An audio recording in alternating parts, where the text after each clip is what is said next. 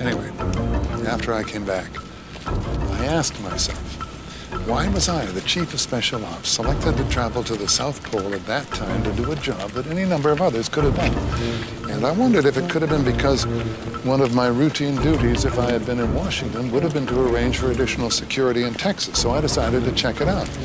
And sure enough, I found out that someone had told the 112th Military Intelligence Group at 4th Army Headquarters at Fort Sam Houston to stand down that day over the protests of the unit commander, Colonel Reich. I believe it's a mistake. This is significant because it is standard operating procedure, especially in a known hostile city like Dallas, to supplement the Secret Service. I mean, even if we had not allowed the bubble top to be removed from the limousine, we would have placed at least 100 to 200 agents on the sidewalk without question. I mean, only a month before Dallas, UN Ambassador Adlai Stevenson was spit on and hit. There had already been several attempts on de Gaulle's life in France. We would have arrived days ahead of time, studied the route, checked all the buildings, never would have allowed all those wide open empty windows overlooking Dealey, never. We'd have had our own snipers covering the area. The minute a window went up, they'd have been on the radio. We'd have been watching the crowd, packages, rolled up newspapers, coat over and up. Never would have let a man open an umbrella along the way. Never would have allowed that limousine to slow down to 10 miles an hour, much less take that unusual curve at Houston and Elm. You would have felt an army presence in the streets that day. None of this happened. It was a violation of the most basic protection codes we have, and it is the best indication of a massive plot in Dallas. Now, who could have best done this? Black Ops, Mr. Garrison. People in my business, people like my superior officer, could have called Colonel Reich and said, look, we have another unit coming from so-and-so, providing security. You'll stand down. I mean, that day, in fact, there were some individual Army intelligence people in Dallas. I'm still trying to figure out who and why. But they weren't protecting the client, and, of course, Oswald. Army Intel had a Harvey Lee Oswald on file. And all those files have been destroyed. Many strange things were happening, and your Lee Harvey Oswald had nothing to do with them. We had the entire cabinet on a trip to the Far East. We had one-third of a combat division returning from Germany in the air above the United States at the time of the shooting. At 12:34 p.m., the entire telephone system went out in Washington for a solid hour. And on the plane back to Washington, word was radioed from the White House Situations Room to Lyndon Johnson that one individual performed the assassination. Does that sound like a bunch of coincidences to you, Mr. Garrison? No. Not for one moment. The cabinet was out of the country to get their perceptions out of the way. Troops were in the air for possible riot control. The telephones didn't work to get the wrong stories from spreading if anything went wrong with the plan. Nothing was left to chance. He could not be allowed to escape alive. Well, I never thought things were the same after that. Vietnam started for real. There was an air of, I don't know, make-believe in the Pentagon and CIA. Those of us who'd been in secret ops since the beginning knew the Warren Commission was fiction. But there was something deeper, uglier. I knew Alan Dulles very well. I'd briefed him many a time in his house. But for the life of me, I still can't figure out why he was appointed to investigate Kennedy's death, the man who had fired him. Dulles, by the way, was General Wyeth's benefactor. I got out in '64, resigned my commission. I never realized Kennedy was so dangerous to the establishment. Is that why? Well, that's a real question, isn't it? Why? The how and the who is just scenery for the public. Oswald, Ruby, Cuba, the mafia. Keeps them guessing like some kind of parlor game, prevents them from asking the most important question, why? Why was Kennedy killed? Who benefited? Who has the power to cover it up? Scott, if your life had a face, I would punch it. Yeah. Wait, what? Let me ask you something. Why would you make the point of saying someone's not a genius? Do you think I'm especially not a genius? Veronica, why are you pulling my dick?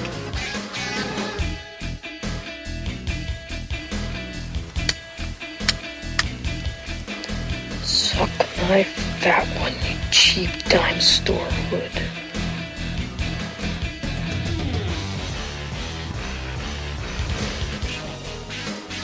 Andy! You goody! Hello, everyone, and welcome to another installment of The Greatest Moments in the History of Forever. I'm Zach. I'm Matt. And this is episode number 270, JFK. And this is listener request number 26, courtesy of Jade. Thank you, Jade. Thanks to you, I was finally able to find out what happened to JFK with this 100% factual account of a historical event. Yes, much like Titanic, you didn't know anything about JFK. You didn't even know who he was until this movie. I was like, oh, who's this nice guy riding around in this car with... Oh! Shit! Yeah, we just got done talking about this movie pretty much for an hour before we even started recording. And one haven't even scratched the surface. One of the things I was saying was, I love this movie. I get sucked into it so hardcore, but there's a 0% chance I would have ever thought this was a good idea to do on the podcast. Just impossible to cover this movie. We'll give it a go, though. I'm super happy to have watched it, though. I loved the movie. Yeah, it's awesome. So before we jump into that and everything that comes with JFK, let's remind our listeners to follow the show on Twitter @GreatestPod. Make sure you're subscribed to the podcast on Apple Podcasts, Podbean, etc. Please give us a rating and review if you get the chance on Apple Podcasts. If you'd like a sticker, let us know on Twitter. We'll send one to you for free, and you can find us on Letterboxd. Zach 1983, Matt Crosby. And this officially kicks off listener request summer. So for the rest of June, or at least the next 4 episodes, we're doing listener requests that have come in for this year. If you haven't been paying attention, this has replaced One Trashy Summer this year. Right. One Trashy Summer potentially will make its sleazy return next year, hopefully. Can't wait. We're doing Jade's request this week, next week, Christy, then Brian, then Theodore, and then there's a few other people for the rest of the year. We'll maybe talk about that later, but that's who you can expect for June. So let's get into it. There's so much to cover. This movie, even the theatrical cut, is 3 hours and 9 minutes. The director's cut, which is the version I used because that's the version I own on Vudu, the digital version. Yeah. Yeah, I had to rent it. That's 3 hours and 25 minutes. So... it almost feels impossible to completely encompass everything about this film, from the factual accuracies and inaccuracies to the reception to the film that started even before it was finished, the reaction to it, the dialogue it caused in America, even amongst people's own families at get-togethers and gatherings. It was such a lightning rod, a conversation starter. It was... at the center of the culture, everyone had an opinion on it. And for a movie that's 3 hours plus, it captured the public's imagination, and it just really speaks to a time when movies were much more important to people, I think. Uh-huh. It's funny watching it from the perspective of someone who is only like loosely familiar with the whole conspiracy, the Zapruder film and the Grassy Knoll and the Magic Bullet, but without ever like going in depth as to what all the full... spectrum of conspiracy theories that are out there for it. If you watch this movie just with the some details that you have, you're like, holy shit, how did all this happen? Like, not, you know, before you're aware of this whole counter myth perspective that Stone was using. Like, if you just think that this is an account of what happened, you're like, what the fuck? Yeah, and I'm sure that some people do feel that way, and I think it did have a big influence on how people think about the JFK assassination. JFK conspiracy theories obviously were not new, right? By 1991. They had existed for a long time, starting in the 60s, but they really, I think, started gaining more traction in the 80s. Yeah. It's definitely something that I feel like I grew up with, it just getting like referenced in movies, or maybe even like TV shows too. It just seemed like it was woven in, like stupid shit, like something completely unrelated, but there will just be like a little side part of the movie where they're like, oh yeah, and you'll find out what happened with JFK or something. Right, yeah. And I think this popularized a lot of the more underground theories, and it really brought to light a lot of things that a good percentage of the country didn't really know or didn't really think about. And that's one of the themes that I think we'll touch on as we go through this movie, is that despite the fact that there is a lot of stuff in this film that is more than likely not true and invented for the purposes of the film, that it still served its purpose, which was to get people to question what we were being told and to shine a light on the problems with the accepted version of events and the Warren report and everything that would potentially be wrong with that. And I think that it's pretty safe to say that Stone knew all along that he wasn't really giving us all of the answers, right, and that everything he was saying wasn't exactly provable. But you have to believe that it's effective in what he set out to do, which is cast some doubt to most people, or at least put people in a position where they're asking the questions. Like, how can this be? JFK was released in 1991. It was directed by Oliver Stone, screenplay by Stone and Zachary Sklar, based on two books, On the Trail of the Assassins by Jim Garrison and Crossfire, The Plot That Killed Kennedy by Jim Mars. It boasts an unbelievable cast filled with a lot of big names and recognizable faces, especially for 1991. Kevin Costner, Gary Oldman, Jack Lemmon, Walter Matthau, Jay O. Sanders, Ed Asner, Vincent D'Onofrio, Sissy Spacek in a thankless role. Yeah, really. Brian Doyle Murray, yes. Wayne Knight, Michael Rooker, Laurie Metcalf, Joe Pesci, Tommy Lee Jones, John Candy, Kevin Bacon, even people like Edwin Neal, the hitchhiker from Texas Chainsaw Massacre. Oh.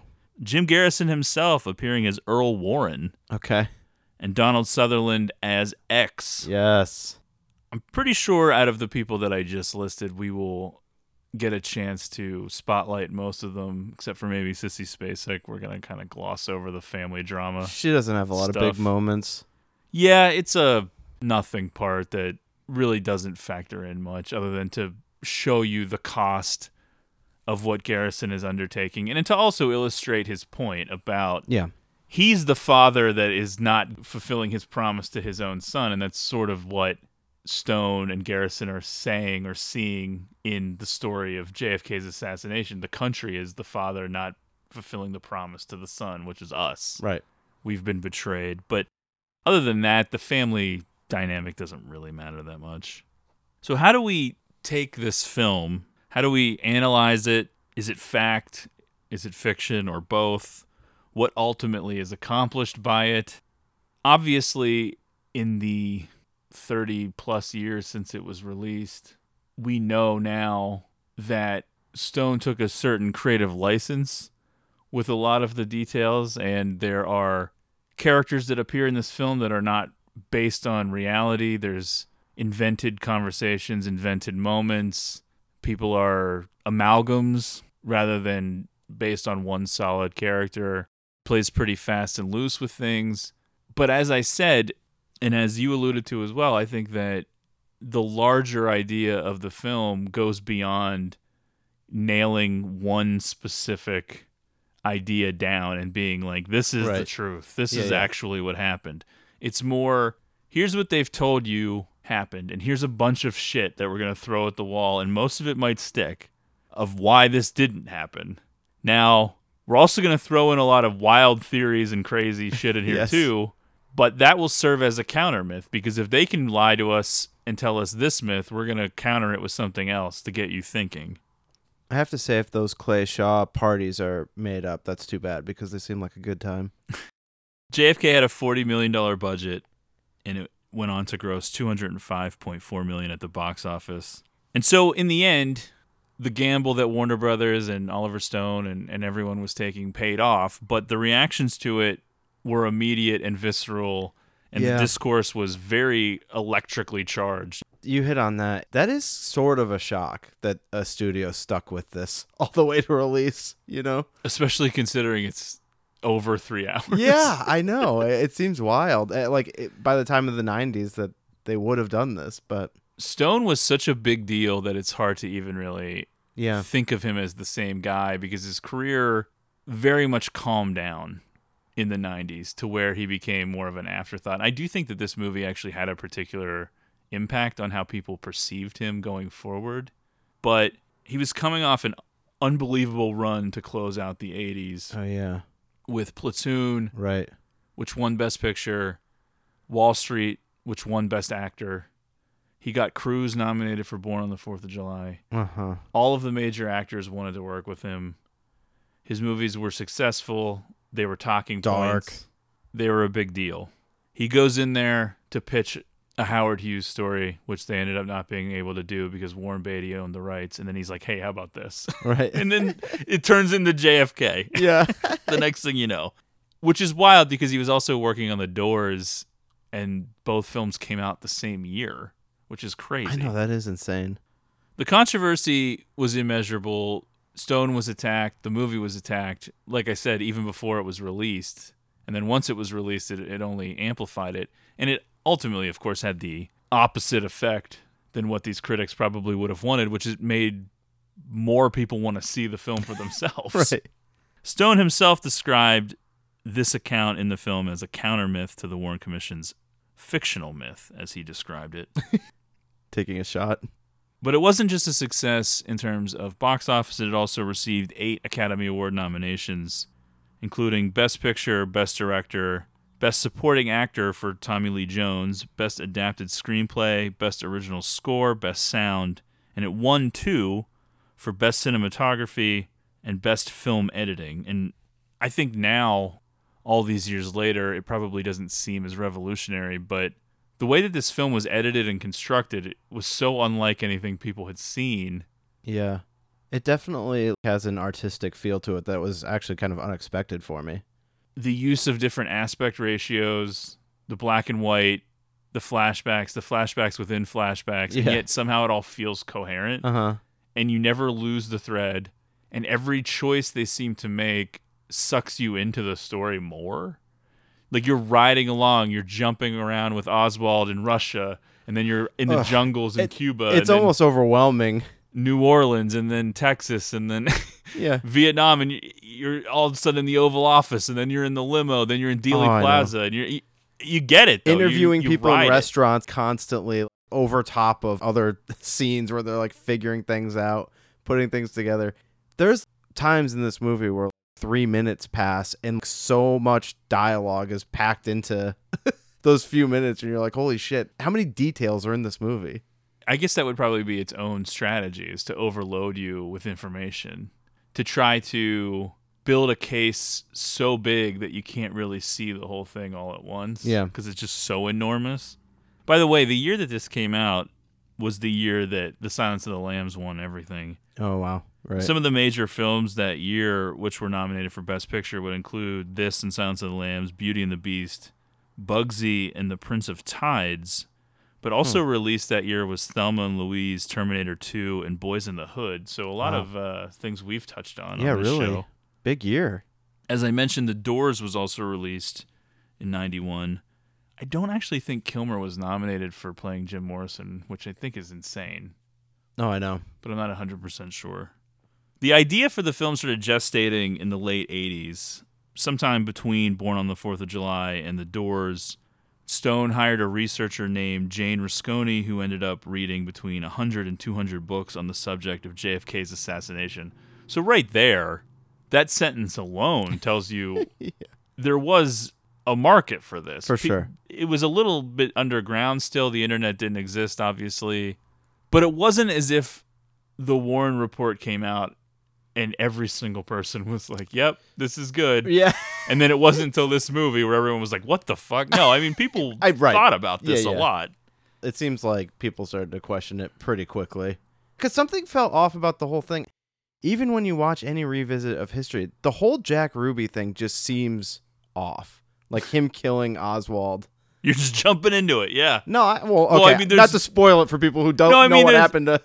But you could say that about anything. No, I know. There's so many different parts where you're like, this feels off. No, I know. But that was on national TV. So, like, a lot of people are reacting to that. Yeah. I think there's a lot of casual people out there that weren't thinking about the exit wounds of the bullets. But people saw Jack Ruby shoot this dude on TV, and you're like, why is this guy doing this? What is happening? Yeah. How did this... Well, it's more like how. Right. How could this happen? Yeah. Supposedly why and how? A parking garage filled with all these cops. This guy walks in with a gun just out of nowhere. Yeah. We'll get there, though. The subject was personal for Oliver Stone, and I think most of his movies are, it seems like. We'll get there more as we go, but at the center of a lot of Stone's work, and definitely his best work, is Vietnam hanging over everything, and this movie, make no mistake about it, is a Vietnam movie in its own way.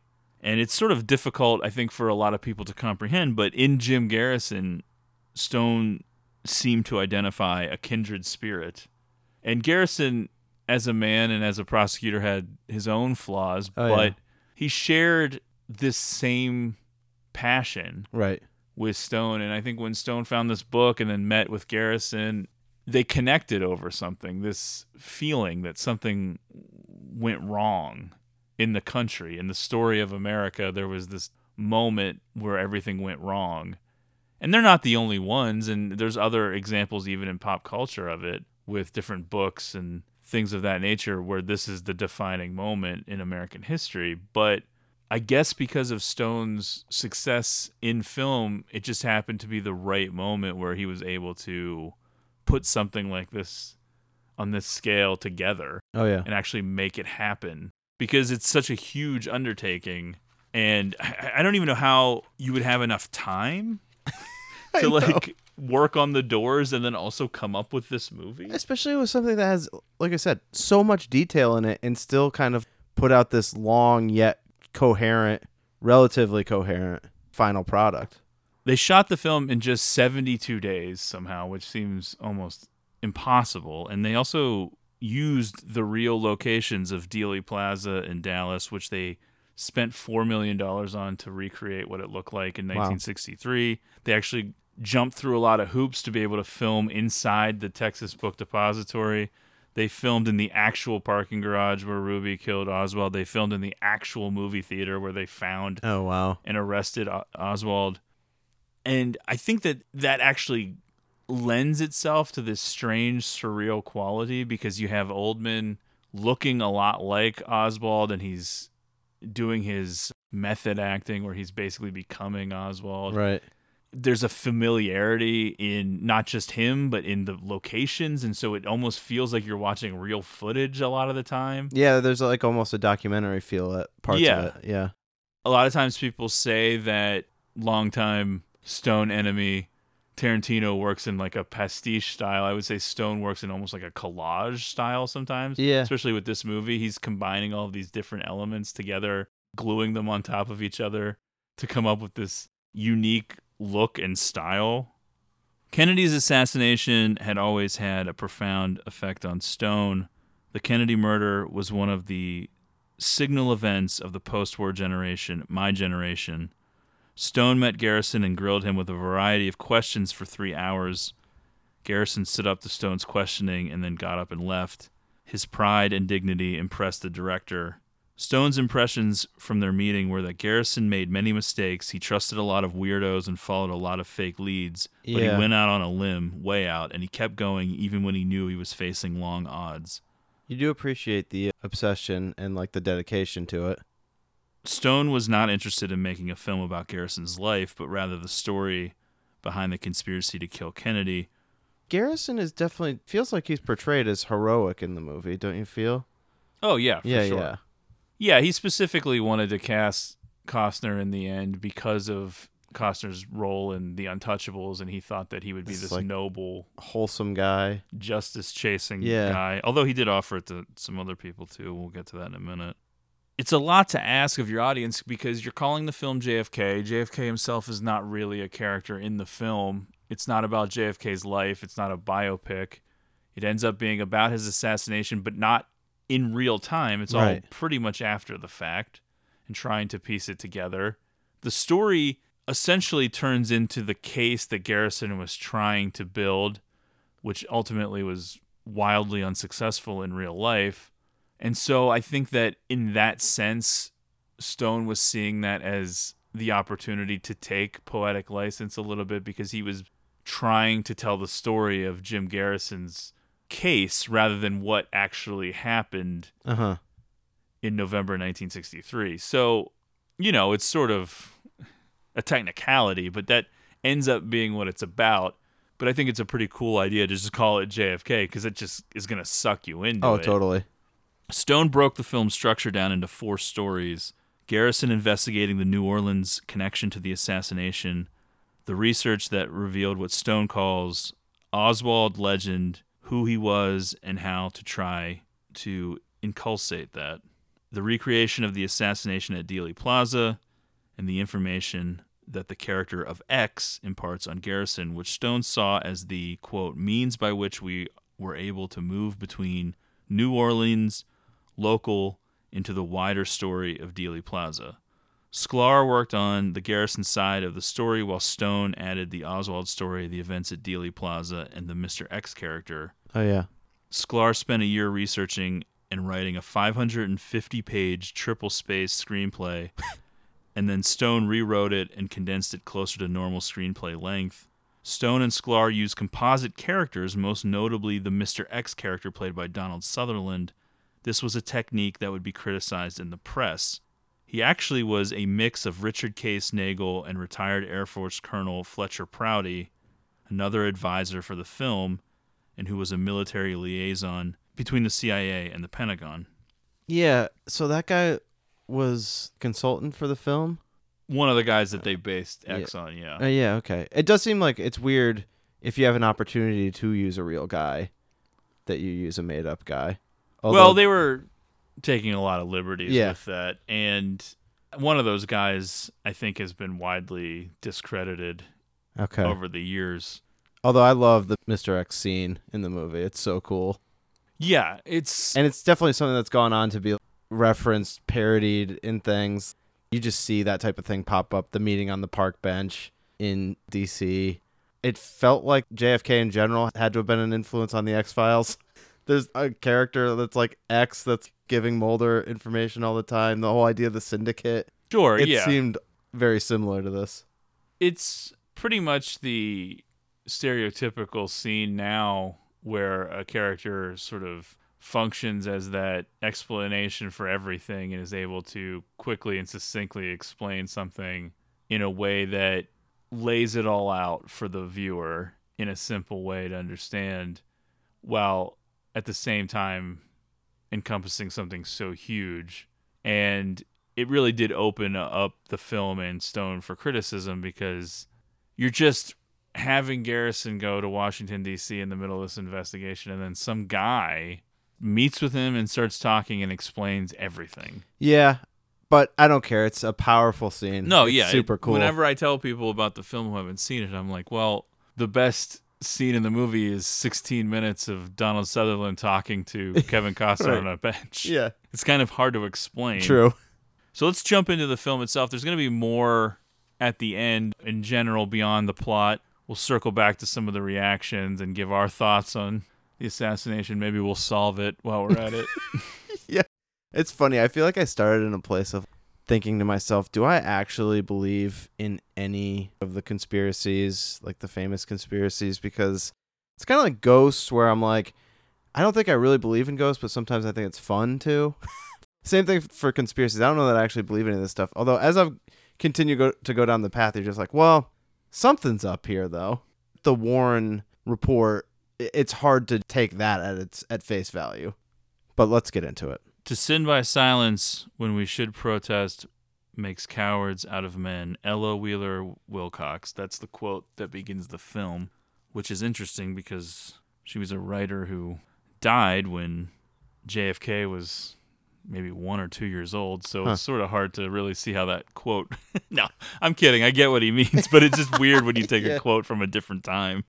During his farewell address in 1961, outgoing President Dwight D. Eisenhower warns about the buildup of the military-industrial complex.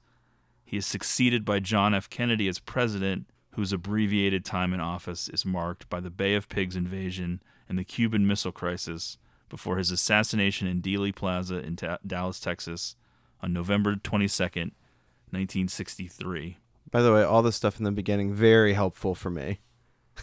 I actually thought the opening part was pretty cool, like using all those real clips like smashed together like pretty quickly to like just sort of explain the events leading up to. Yeah, it all sets the stage, and it also lays out pretty early on as the credits are going and as the movie begins, a motive. And the motive really... And this is essentially the idea that's repeated and reiterated by X and others throughout the film, is who is in control? Kennedy at least the version of John F. Kennedy that's portrayed by Oliver Stone, both in this film and the follow-up documentary, which we'll talk more about as we go, which came out last year, is portrayed as a huge threat to the establishment, and the establishment that is not even something that the American public is super familiar with. High up people in the CIA, in the FBI, the military-industrial complex, the people who profit from war, the people who profit from controlling the world, essentially. And Kennedy was at odds with these people, most notably Alan Dulles, who is mentioned a lot in this film. Definitely. But I don't think the finger is pointed enough at his direction, and I think that if Stone remade this movie right now, that Dulles would be more of the focal point, because that seems to be more of the direction he's leaning in the documentary. He's definitely set up in this film as a potential conspirator and part of it, but he's never singled out as like, this is definitely the guy. Right. And I think that's more how Stone feels now. Alan Dulles is there's definitely former CIA guy who Kennedy fired. Yeah, which does, I mean, I don't know that being fired automatically leads to a motive for an assassination, but when you consider everything that's potentially riding in the CIA, it's probably pretty high stakes. The name of the documentary is JFK Revisited: Through the Looking Glass. It was created as a response to the records that have been released in the aftermath of this film. So you're telling me those records didn't change Stone's mind? No, there's still stuff that hasn't been released. Okay. And there's still a lot of redacted information. Yeah. But if anything, it seems like a lot of the stuff released lends more fuel to the fire. We need the final dossier. We meet Jim Garrison, District Attorney of New Orleans, played by Kevin Costner. Mel Gibson and Harrison Ford were also considered for this. I think both potentially turned it down. Costner originally turned it down as well, but his agent talked him into it. Coming off of his huge Oscar performance the year before, it greatly enthused the studio to have him on board already and going with this movie, with Dances of Wolves being so successful the prior year. That does help. Helps keep the studio at bay. One of the opening sequences is a scene with Jack Lemmon and Ed Asner playing Jack Martin and Guy Bannister, respectively. And it's so disorienting and confusing because it's like these two old guys bumming around New Orleans in the aftermath of the assassination. I was like at first, because one of these guys, Jack Ruby, trying to piece together how these guys fit into the puzzle. And obviously you quickly figure out that neither one is, but I don't know who these dudes are, but then Jack Lemmon just starts getting bashed over the head. I think the only way you would even begin to know who they are is if you had probably read Garrison's book or something, because essentially Guy Bannister will just serve as a way to connect the events in Dallas to New Orleans, which is where Garrison's from, and I guess theoretically the point is that Garrison's interest in the case in the first place stems from it potentially being hatched in his own backyard. Right. The New Orleans connection is what draws him in the first place. Sends him down the rabbit hole. Kennedy's suspected assassin, Lee Harvey Oswald, played in the film by Gary Oldman, is arrested for the murder of police officer J.D. Tippett, but is killed by Jack Ruby before ever standing trial for anything. And as you said, he's killed on television. Before he's killed, Oswald refers to himself as a patsy, which is something that at this point put it out there in the film is not super crucial to anything. Although everything Oldman says as Oswald is pretty much verbatim as to what Oswald said in real life, but that's something that will come up later with how Stone chooses to portray Oswald by the end of the film and almost seemingly seems to seek to vindicate Oswald in a way, and yet he's using words like patsy, which would make you think that, well, at the very least, he knows something's going on. I would say at a minimum, he didn't really seem like a guy we'd want to hang out with. Pretty early on, Garrison does find a connection between Oswald and New Orleans. I think that's just sort of out there in the public domain, and it definitely sparks his interest, and he starts going down the rabbit hole a little bit. He meets with people that he has found to have associated with Oswald, such as David Ferrie, played by Joe Pesci. Yeah, that first David Ferrie, I guess, interview. Where he's changing the story about the geese and all that stuff. Yeah. Just terrible liar. Stone offered the part of David Ferrie to James Woods, who wanted to play Garrison. It was also offered to Willem Dafoe and John Malkovich, both of which I could definitely see in this part. Oh, Pesci is just a wild choice. He is, but he's bringing it with that hair. Yeah, I would say that his performance is probably one of the more controversial items in the film, beyond the subject matter, at least. Right. And yeah, I like it as well. I like everybody in the movie. I think Stone has this way of casting people that it just somehow all works and makes sense. And he gets all these great people to come in and do these parts, some of which are only in one or two scenes. Even Tommy Lee Jones seems sort of out of place for him. It works in the movie, but when he first comes up as this character, you're like, huh, that hair? Everybody's going out on a limb. I guess like you could say, huh, that hair about like a lot of characters in this movie. Yeah, the wigs aren't great. Yeah. Although I do think that with David Ferrie, that's part of the point. Right. It seems that way. Just this comical, cartoony guy. Garrison's team includes Numa, played by Wayne Knight, Bill, played by Michael Rooker, Susie, played by Laurie Metcalf, Al, played by Gary Grubbs, and Lou, played by Jay O. Sanders. That's his team. Uh-huh. I did find myself wondering, like, how these people get some of these jobs. Like, I don't think they're all lawyers, right? A couple of them are investigators, and a couple of them are, like, assistant DAs and stuff like that. Yeah, it's a little simplified. Stone talked about this in his commentary over some of the deleted scenes, I think, and it just made it simpler for a movie to have a set group of people rather than people coming in and out, and somebody would work there for a year and then be gone, and at some point their team would be much bigger and other teams would be small, you know. Right. A rotating cast of people. Yeah, just have it be simple and easy for the film. He didn't have to deal with the Great Resignation, but there was still a lot of moving parts in the office.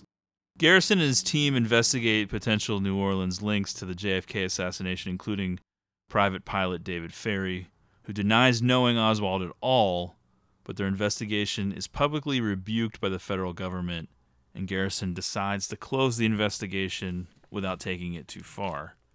Credits. That's the end of the movie. It is kind of funny, though.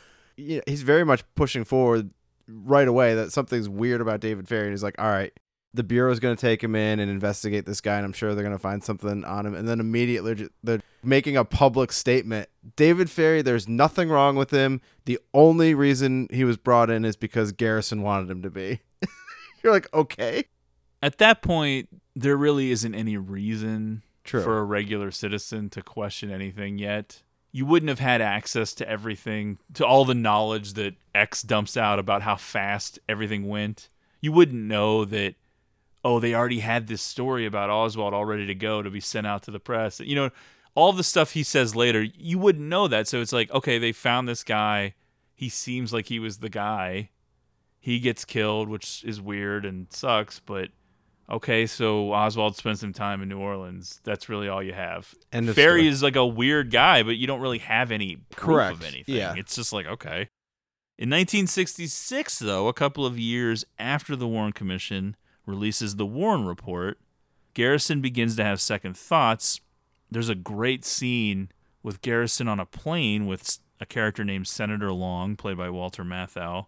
Wild that Matthau and Lemmon are both in this movie and not in the same scenes. Right. Matthau is the one that starts saying, yeah, I never believed any of that stuff about the lone gunman. It's a crock of shit, blah, blah, blah. Yeah. And he really gets Garrison thinking, because I guess what you could read into it is that there's been an itch in the back of his mind in these 3 years. That something never quite seemed right. And maybe Garrison was like, you know, I'm a busy man. I'm not reading all the 26 volumes of this Warren Report. Seriously. And just sort of accepted it. And then he's finding out, like, well, wait a minute. Maybe I need to. Right. All of a sudden, a lot of late nights in the office. Senator Long is an amalgam character as well, I found out. But it is based off of a real interaction that Garrison had. The investigation is essentially reopened after Garrison reads the Warren Report and notices what he believes to be multiple inaccuracies. So let's talk a little bit about the Warren Report. Just a brief summary. The President's Commission on the Assassination of President Kennedy, known unofficially as the Warren Commission, was established by President Lyndon B. Johnson through Executive Order 11130 on November 29, 1963, to investigate the assassination of United States President John F. Kennedy that had taken place on November 22, 1963. The U.S. Congress passed Senate Joint Resolution 137, authorizing the Presidential Appointed Commission to report on the assassination of President John F. Kennedy, mandating the attendance and testimony of witnesses and the production of evidence. Its 888-page final report was presented to President Johnson on September 24, 1964, and made public 3 days later. It concluded that President Kennedy was assassinated by Lee Harvey Oswald and that Oswald acted entirely alone. It also concluded that Jack Ruby acted alone when he killed Oswald 2 days later. The commission's findings have been proven controversial and have been both challenged and supported by later studies. Sure.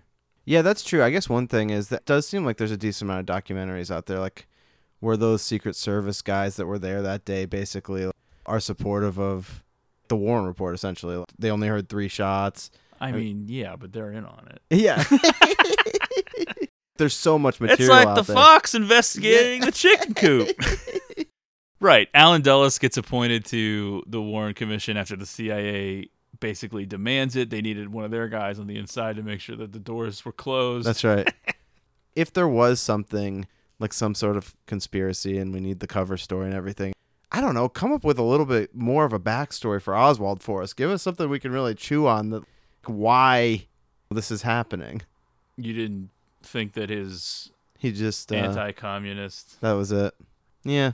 Revolutionary. Well, yeah, they just wanted to create a simplistic lone nut. Yep. With political motivation.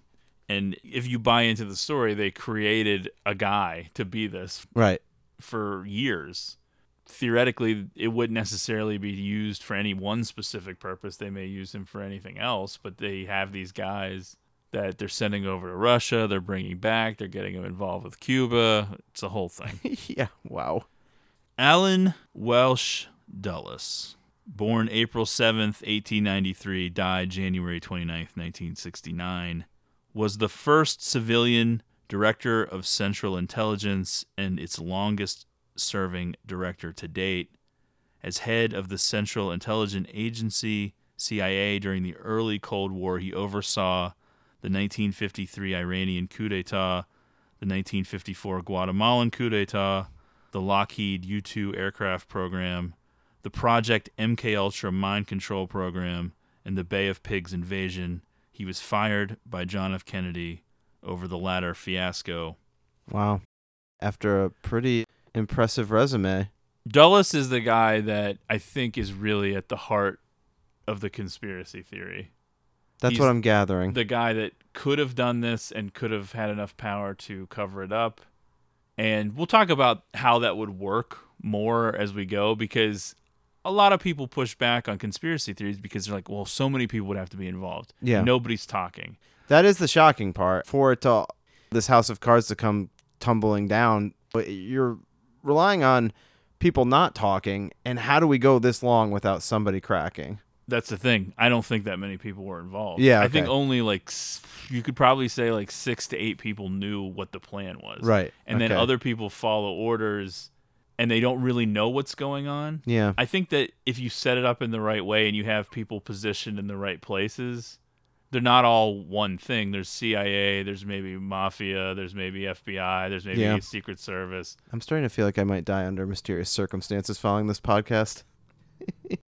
Eventually, we get the Guy Bannister, Ed Asner's character, and Lee Harvey Oswald connection in New Orleans, because Oswald was handing out these pro-Castro leaflets stamped with an address that happened to be the same building where the anti-communist group headed by Bannister was. Yeah. They had two different entrances on two different streets, but it was the same building, which happened to also be surrounded by CIA, FBI, and a bunch of other stuff, all in this one little corridor in New Orleans.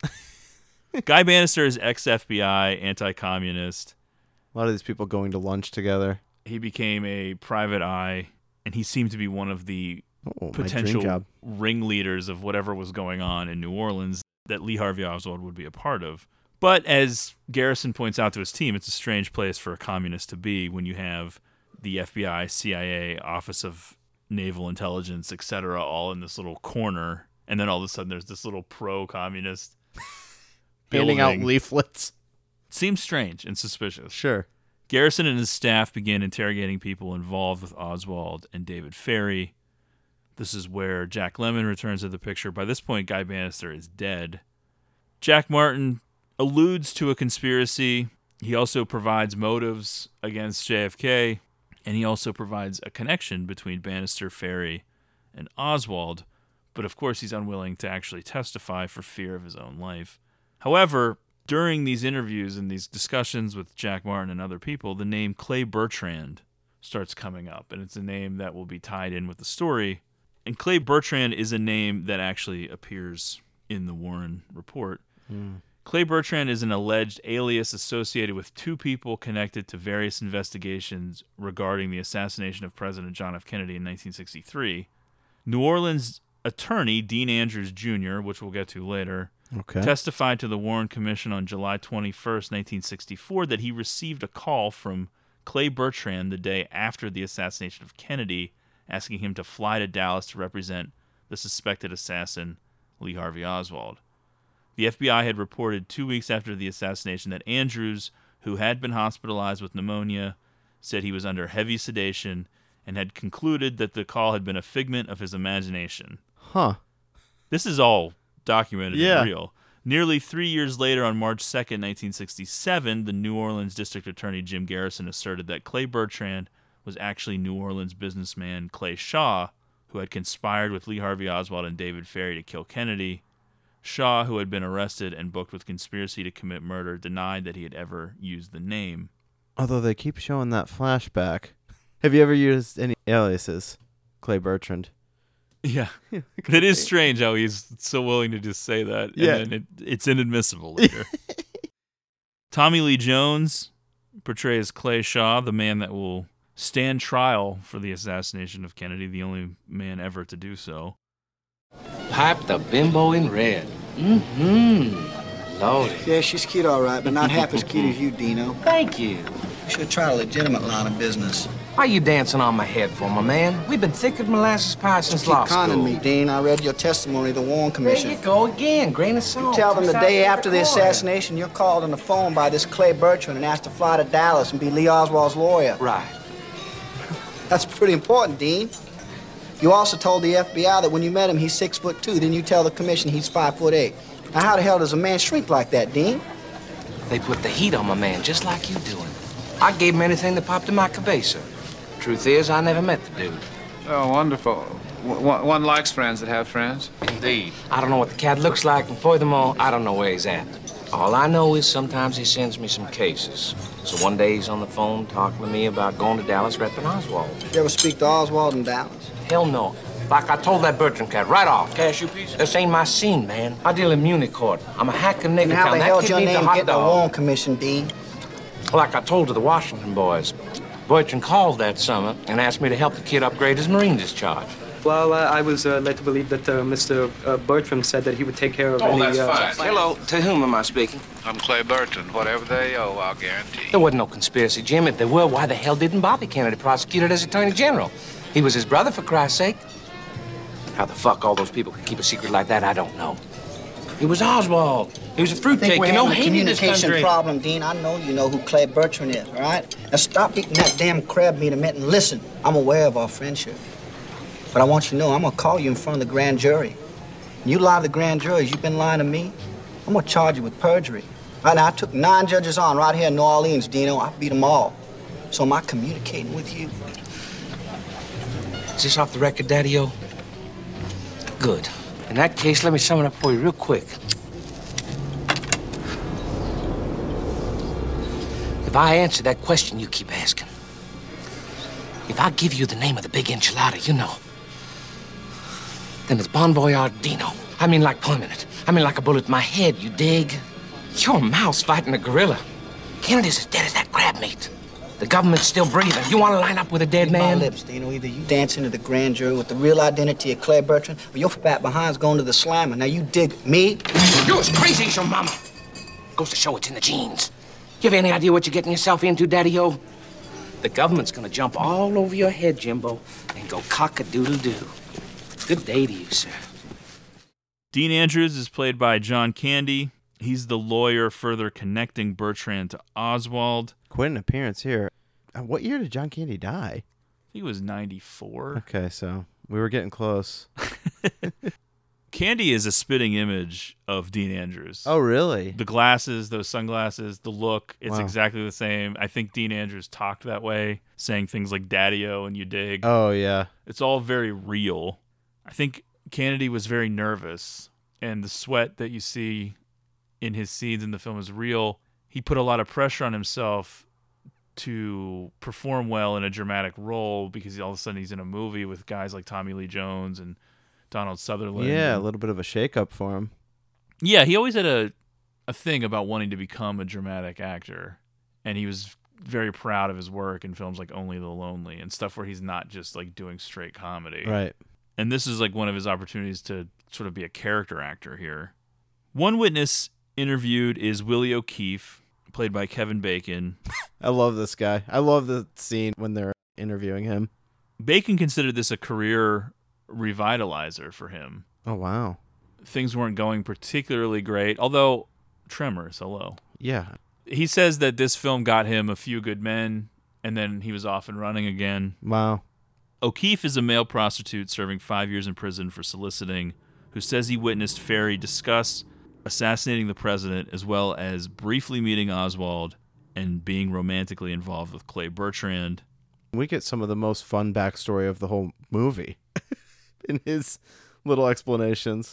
I didn't think much about it at the time. It's just bullshit. You know, everybody likes to make themselves out to be something more than they are, especially in the homosexual underworld.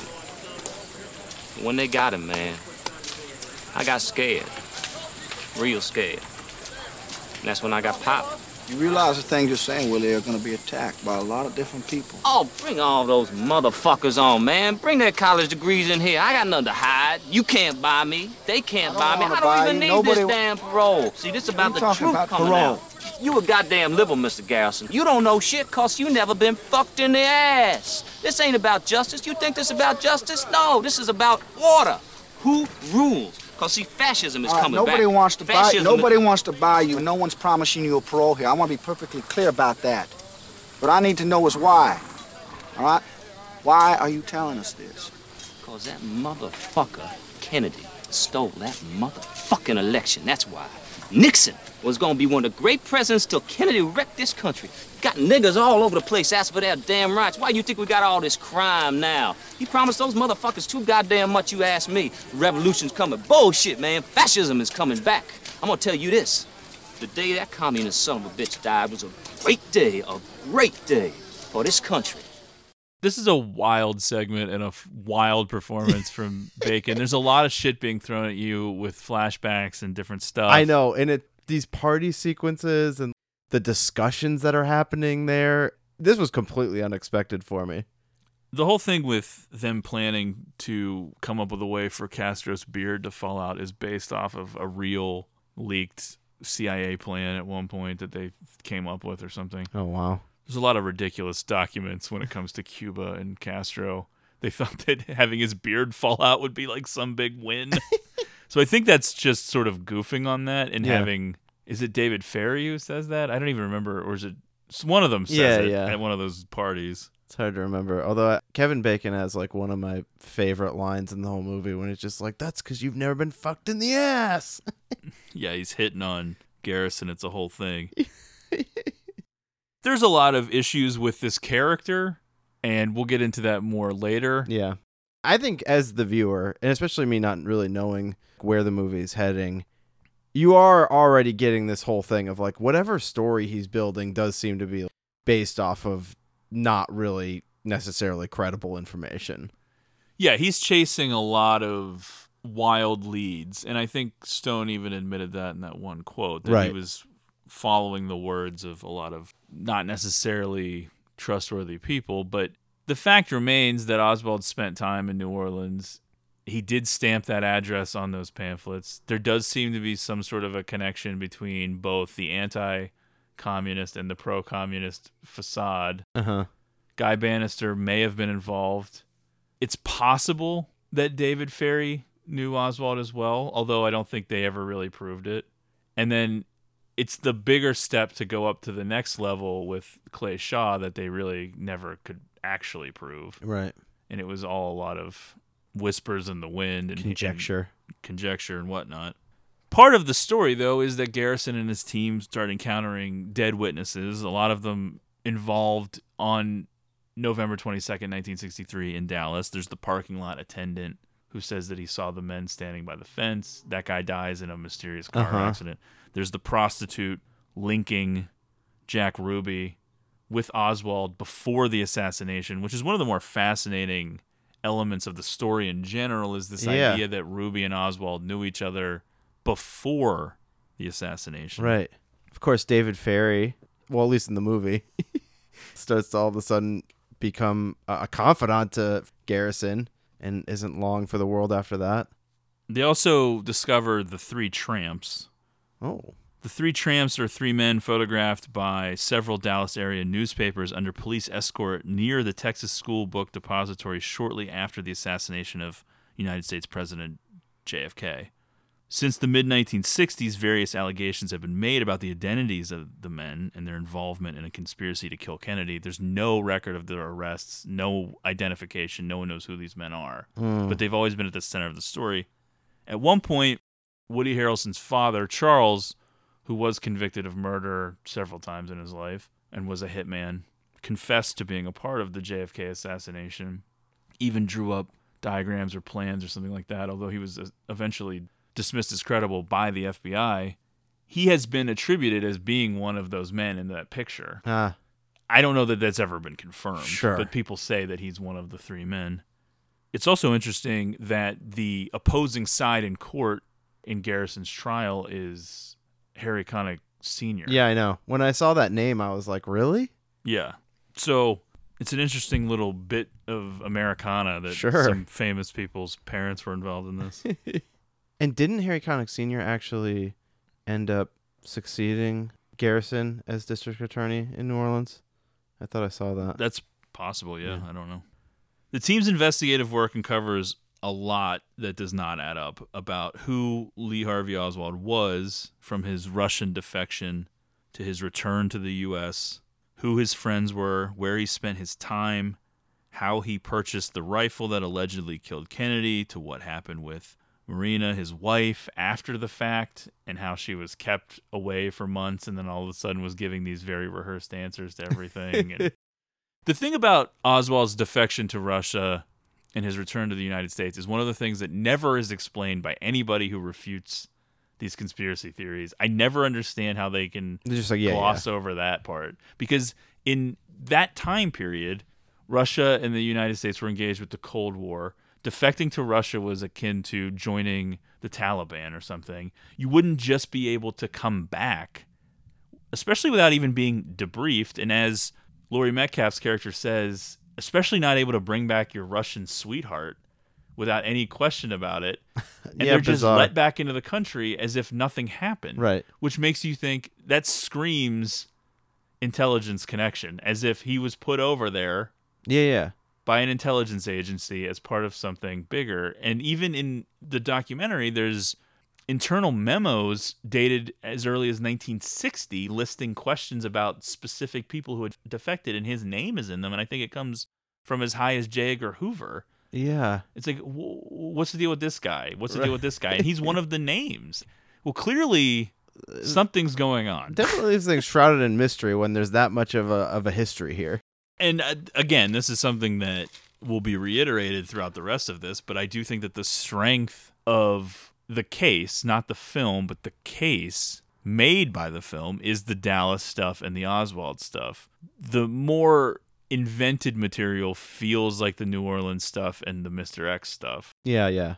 But even going back to the Andrews interview, like at the lunch that they're having, he's basically saying, I can't tell you that or they'll kill me. Yes. Like, you know, he's really putting it out there that there is this bigger thing at play. Yes. But it's a movie, so we don't really know if he actually said that in real life. I'm considering that. I'm thinking that that's fictional. That's probably really from Garrison saying that happened. Yeah. He did change his testimony from this guy named Clay Bertrand called me to go represent Oswald to I made it up because I was on drugs for pneumonia or something in the hospital. Insane. When he's arrested, Marina buries him with the public. Her description of him is that of a psychotic and violent man. I have too much facts, and facts tell me that Lee shot Kennedy. After they kept her locked away for 2 months surrounded by federal people and fearing she'd be deported back to Russia, right? The poor woman was probably suffering from nervous exhaustion. They taught her how to answer. And when they think she's ready, they buy new dresses, polish her appearance, and wheel her out on cue. I would like to thank the Warren Commission. Oswald was no angel, that's clear. But who was he? I'm lost, boss. What are we saying here? We're saying that when Oswald went to Russia, he was not a real defector. That he was an intelligence agent on some kind of mission for our government and remained one till the day he died. That's what we're saying. Therefore, because Oswald pulled the trigger, the intelligence community murdered their own commander-in-chief. Is that what you're saying? I'll go you one better, Bill. Maybe Oswald didn't even pull the trigger.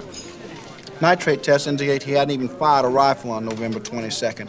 And on top of that, they didn't even bother to see if the rifle had been fired that day. He had his palm print on the weapon. Well, it went to the FBI, Bill. The FBI didn't find a goddamn thing. It comes back a week later, and one guy in the Dallas Police Department suddenly finds a palm print. For all we know, it could have been taken off Oswald in the morgue.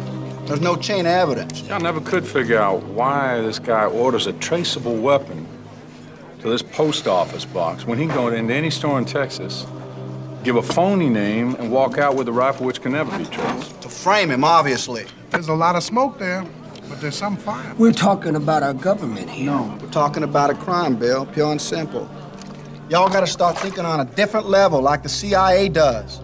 Now, we're through the looking glass here, people. White is black, and black is white. Just maybe Oswald is exactly what he said he was, a patsy. They essentially theorized that Oswald was an agent of the intelligence agency and was framed for the assassination. In 1967, Garrison and his team talked to several witnesses to the Kennedy assassination, all of which seemed to contradict the Warren report, all supporting the idea of shots coming from other locations aside from the book depository where Oswald was supposedly stationed. Parking lot, grassy knoll, etc. The bullet thing is brought up a million times, but it does seem like there's a lot of wounds for only 4 bullets. Yeah, and the direction from which the bullets came, which seems to be supported by the Zapruder film. I know there's people that push back against that. There's people that push in both ways with everything. Absolutely. They speak with Jean Hill, a teacher who says she witnessed a gunman shooting from the grassy knoll, that Secret Service threatened her into saying 3 shots came from the book depository, and her testimony was altered by the Warren Commission. Norma Jean. Oh, yes. Lawless Hill. What are the chances her name is Norma Jean? Was an eyewitness to the assassination of United States President John F. Kennedy in Dallas, Texas on November 22nd, 1963. Hill was known as the Lady in Red because of the long raincoat she wore that day, as seen in Abraham Zapruder's film of the assassination. Oh. A teacher by profession, she was a consultant for Oliver Stone's 1991 film JFK and co-wrote JFK, The Last Dissenting Witness with Bill Sloan. Hill's claims have been both disputed and embraced, while official sources have considered her an unreliable witness for a number of reasons. Why not? Researchers investigating the assassination and the conclusions of the Warren Commission consider her a highly credible witness. They point to significant circumstantial evidence of an apparent smear campaign to undermine the testimony and credibility of Hill, the closest civilian witness to the assassination and its immediate aftermath. Oh, yeah. And as you can see in JFK, she is standing right next to the car, essentially, when it is struck by the shots. Oh, right. This idea of discrediting what seems to be a plausibly credible person is definitely a theme of the movie, because they really hammer you with that Garrison is under attack by the media and everything. And to us, he's the guy that we're buying into as the audience. Yeah, and there's obviously parallels between Garrison and Stone. Right. and then parallels between them and anyone who gave differing accounts of what happened than what the official account was. One of the more interesting scenes that come out of this little scenario here, after they talk to Jean Hill and then they talk to some other people who are hanging around who witnessed different things, like that truck being pulled over. And I love that in this movie you can just be like, well, let's make that Brian Doyle Murray sitting there in that truck. And all of a sudden Ruby's everywhere. And there's that woman in the film, I don't know if I wrote her name down or not, who identified Jack Ruby as being one of these men before he shot Oswald. Right, right. I don't know if that's real or not. Yeah, yeah. It's just one of those things where you're like, what the fuck? And then there's even more links between Ruby and Oswald that come out. Garrison and Lou, while in Dallas, also test fire an empty rifle from the Texas School Book Depository from which Oswald was alleged to have shot Kennedy, and conclude that Oswald was too poor a marksman to make the shots, indicating the likelihood of multiple shooters. I do like that they're just walking into this building with a rifle. It was a different time. Yeah.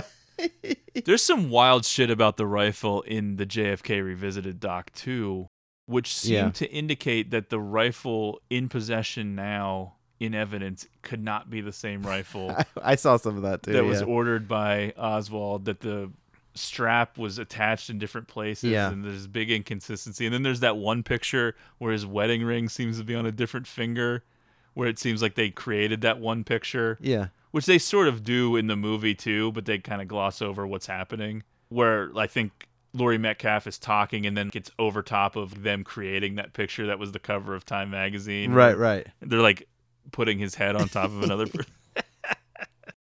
Yeah, they get into it in the movie a little bit. That's like, why is this guy using this rifle that's clearly like registered to him, when you're in a state that you can just walk into like any store and get an untraceable gun under like an alias? I guess like the counterpoint would be not bright. Yeah, he's just not a smart guy, and I mean, he just set out to do this. Yeah, that is not enough. That's just one of those things that's just weird. That's not really proof of anything. It's just another one of these little things that's thrown in there. Yeah. You would think that he would know in Texas that he wouldn't even have to go through the bother of ordering it through the mail, but like it does seem that as if they've set him up so that there will be a trace of this particular weapon that they're going to dump in the depository. The Zapruder film establishes 3 shots in 5.6 seconds. Here. I'm Oswald. Time me. Go.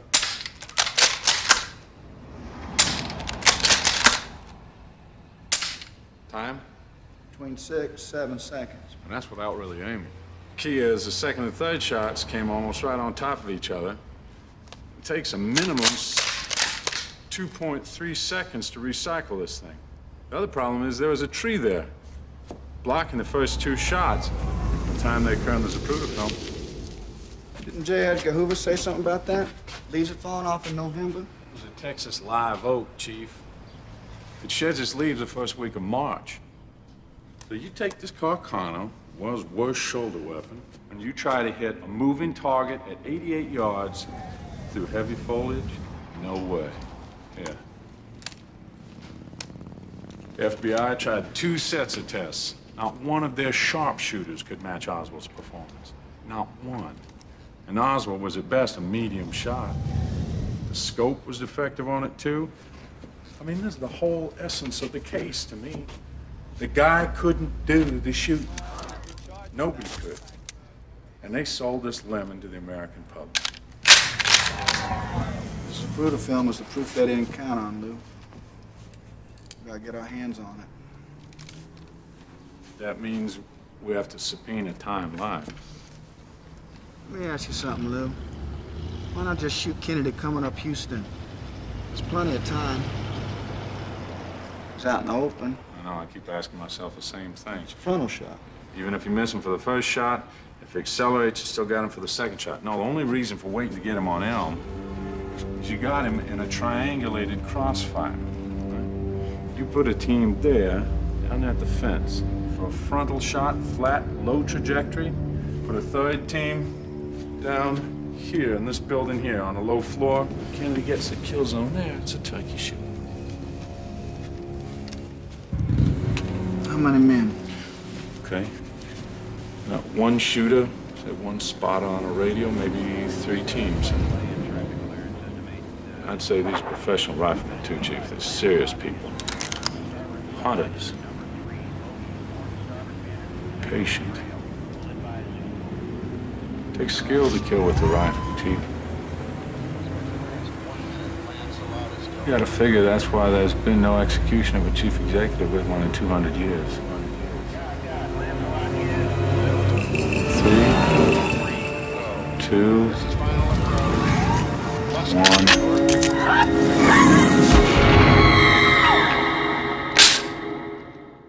This section, to me, is the strength of the film in terms of the real-world case against the Warren Report's version of the events. The Texas stuff, as opposed to some of the New Orleans stuff. The New Orleans stuff is fascinating, and it provides for great opportunities for great actors to give wild performances. Sure. And I think, though, when you research what happened in court in real life, you sort of see that this other stuff crumbles. And even the movie, at a certain point, has to sort of swerve and be like, well, we're just going to prove that there probably was a conspiracy, but we're not going to really be able to prove that what it was, Clay Shaw or anything like that. But the information throughout pretty much the entire runtime of the film just comes at you fast and furious. It's impossible to handle it all unless you're already halfway down the rabbit hole. Yeah. And then all of a sudden you're just sort of latching on to different things. And as you're watching the movie, it's not a bad idea to even have your phone open to Wikipedia and and click on some of the things that we've been going through. Like, oh, here's some more information about Jack Ruby, or here's some information about Alan Dulles, or this is what was going on with this witness or that witness. Pretty much all of these people have their own Wikipedia pages. They are all significant figures in this insane story. Yeah, yeah. Now, on the Clay Shaw thing, you always hear that you need so much to even be able to take something to trial. But I guess maybe Garrison doesn't need much because he's a district attorney? Sure, yeah. He would generally be the one deciding. Yeah, yeah. If something's going. His opinion, though, on some of these witnesses was probably different than how the public was going to perceive them. That's true. I think Stone has talked about that, too, where, especially in the 60s still, people that had any sort of criminal record, or if they could find a past of smoking dope or prostitution or anything, that was enough to dismiss them out of hand. Wow. Like, this is not... That's eliminating a lot of people. Yeah, exactly. And so I think you could read into it that Garrison saw there was more value in some of these witnesses than maybe the court would, or the court of public opinion would. But Garrison also potentially did some shady things that we'll get into more later. Sure. Some of the stuff that's mentioned in the movie but never shown or addressed seems to have actually happened, but we'll talk about that later. Some of the major things, though, that are addressed in sort of rapid fire is how Garrison dismisses out of hand the possibility that it could have been the mafia because of the changing of the parade route in Dallas, and then having the extra Secret Service not be there as they usually would be. All of these different things to set up the triangulation of shots in that one particular kill zone. It just seemed way beyond the capability of the mafia, for example, that had to come from higher. And then in something that is just so perfect for a movie like this, and almost like makes you laugh, where he's able to connect the mayor of Dallas to Alan Dulles in like two moves. Yeah, yeah. You're like, well, guess who his brother is? And you're like, holy shit. Yeah. And then, of course, Clay Shaw is connected to all of them somehow. That's right. In his mind, at least. Susie comes in with some more Oswald inconsistencies, which are explored further in the doc, but it seems as if in order to fit this conspiracy idea with Oswald taking the fall, that they were setting up a fake Oswald to go around and do things in Dallas to get noticed. Okay. Beyond the radar. Frank Whaley plays Oswald in these scenes. Yeah, yeah. Because it's not the real Oswald. I guess Whaley was originally going to be Oswald. Oh, wow. And this was almost his consolation, I guess, when they brought in Oldman to do it. But Oswald essentially is functioning as a pawn here. He's being moved around a chessboard and doing the things that they want him to do. And even when he's not doing it, they essentially have a fake one doing it so that people will later testify that they met a guy named Lee Harvey Oswald who was talking about shooting Kennedy or talking about doing this or that or practicing at a gun range or things of that nature. He's almost likened to a dummy corporation and less of a human being. Yeah, yeah. Now we're talking an elaborate scheme. Mr. Shaw, this is an Italian newspaper article saying that you were a member of the board of Central Mondo Commerciale in Italy, that this company was a creature of the CIA for the transfer of funds in Italy for illegal political espionage activity. It says that this company was expelled from Italy for those activities. I'm well aware of that S9 article. I'm thinking very seriously of suing that rag of a newspaper. It also says that this company is linked to the Schlumberger Tool Company here in Houma, Louisiana, which helped provide arms to David Ferrie and his Cubans. Mr. Garrison, you're reaching. Am I? I'm an international businessman. The trademark, which I founded, is America's commercial pipeline to Latin America. I trade everywhere. I am accused, as are all businessmen, of all things. I somehow go about my business, make money, help society the best I can, and try to promote free trade in this world. Mr. Shaw, have you ever been a contract agent for the Central Intelligence Agency?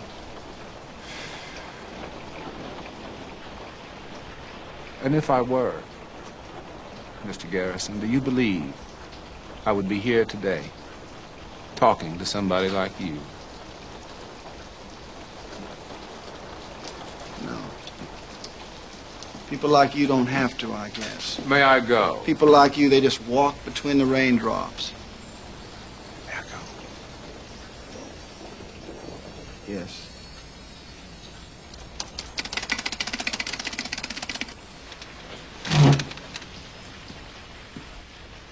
Regardless of what you may think of me, Mr. Garrison, I am a patriot, first and foremost. I've spent half my life in the United States military, serving and defending this great country, Mr. Shaw, and you're the first person I ever met who considered an act of patriotism to murder his own president. Now, just a minute, sir. You are way out of line.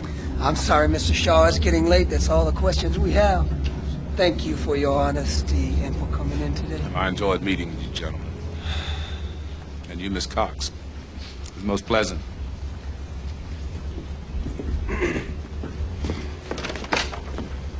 I wish to extend to each of you and to each of your families my best wishes for a happy Easter.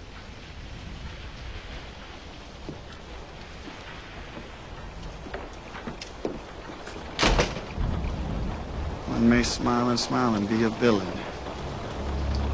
God damn it, we got one of them. Did you see that? Through various interviews in New Orleans, Garrison and his team come to believe New Orleans-based international businessman Clay Shaw is the same man as Bertrand. They bring Shaw in for questioning, and he denies being Bertrand and also denies any knowledge of meeting David Ferrie, Willie O'Keefe, or Lee Harvey Oswald. The press gets wind of what's happening, and everything explodes. David Ferrie starts bugging out. This is also a scene that likely did not happen in real life, with David Ferrie starting to talk about a conspiracy to kill Kennedy. Just putting it all out there. He really explains everything that is going to happen, at least in the Garrison version. Yeah, there is a little bit of wishful thinking, I think, on the part of Stone a couple of times in this film, where he feels like he's confident enough in what he believes happened to make it just that simple, where a character just steps in and just says it. Here's how you could do it. Even the shooters don't know. Yeah. Don't you get it? It's a mystery wrapped in a riddle, in an enigma. It's like, what, you know, he starts saying all this crazy shit. Be at this party. His wild eyebrows and that wig sliding all over his head. Sounds like he's on like massive amounts of cocaine. Black, just give it to me. Black. Shit, my neck is killing me. I got cancer. I've had it for years. I've been working with Mike, you know, trying to find a cure. Did you ever work for the CIA? You make it sound like some remote fucking experience in ancient history. Man, you don't leave the agency. Once you're in, they got you for life. Shaw?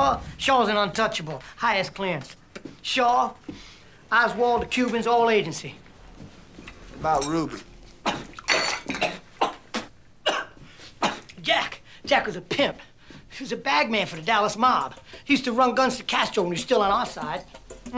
We almost had Castro with us, then we tried to whack him. Everybody's flipping sides all the time. It's fun and games, man, fun and games. What about the mob, Dave? How do they figure in this? agency too, man. CIA and the mafia working together, trying to whack out the beard, mutual interest. They've been doing it for years. There's more to this than you could dream. Well, check out something called Mongoose, Operation Mongoose. Government, Pentagon stuff. They're in charge. But who the fuck pulls whose chain? Who the fuck knows? Oh, what a deadly web we weave when we practice to deceive. And who killed the president? Oh, man, why don't you fucking stop it? Shit, who did... This is too fucking big for you, you know that? This is... Who did the president? Who killed Kennedy? Fuck, man! It's a mystery! It's a mystery wrapped in a riddle inside an enigma! The fucking shooters don't even know, don't you get it? Fuck, man!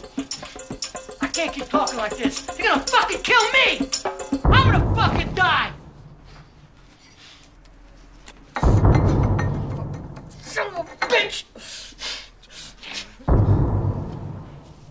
I don't know what happened. Fuck!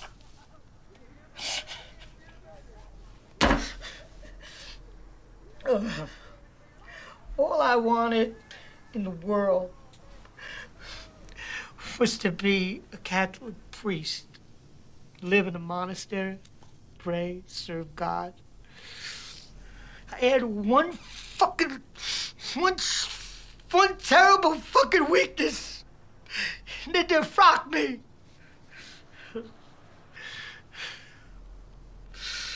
And then I started to lose everything. It's gonna be okay, Dave.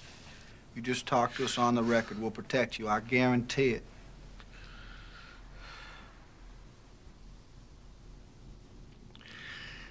They'll get to you, too. They'll destroy you. They're untouchable, man. I'm so fucking exhausted, I can't see straight. It turns into an entire media circus down in New Orleans. Everybody's freaking out about what's going on because you have to remember, to a large part of the country, this case is closed. So what the fuck is happening? Right, right. If all of a sudden someone is saying that there was a conspiracy to kill the president, that's something completely different than just one guy, obviously. Yeah. That's what the whole thing is about. And they find that their office is bugged at a certain point in the DA's office. Yeah, which is interesting. Again, it's one of those things, it's like, is that real? Right. Who knows? Was there some paranoia going on, potentially, from Garrison's account? Some witnesses are too scared to testify, while others, such as Ruby and Ferrie, are killed in somewhat suspicious circumstances. In the film, David Ferrie has a suspicious suicide. This is really played up for drama. Oh, yeah. There was never really any evidence of anything suspicious in real life. They make it seem like it is, and they make it seem as if Garrison has basically cracked the code of how it could happen. Right. But this is like immediately following Ferrie, basically revealing himself. Their whole case is basically, well, he seemed terrified to die. Why is he going to kill himself? But maybe he realized it would be easier to go that way. Who knows? Yeah. He did have cancer for a long time and was trying to discover a cure using mice or something. I don't know.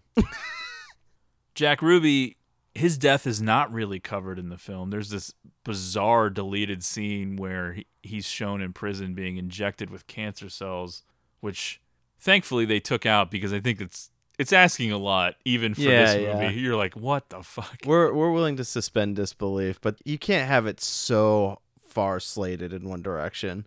He was actually awaiting retrial. His conviction for the murder of Oswald had been overturned. He had been sentenced to death, and then he was awaiting retrial when he was diagnosed with pancreatic cancer and died very quickly thereafter.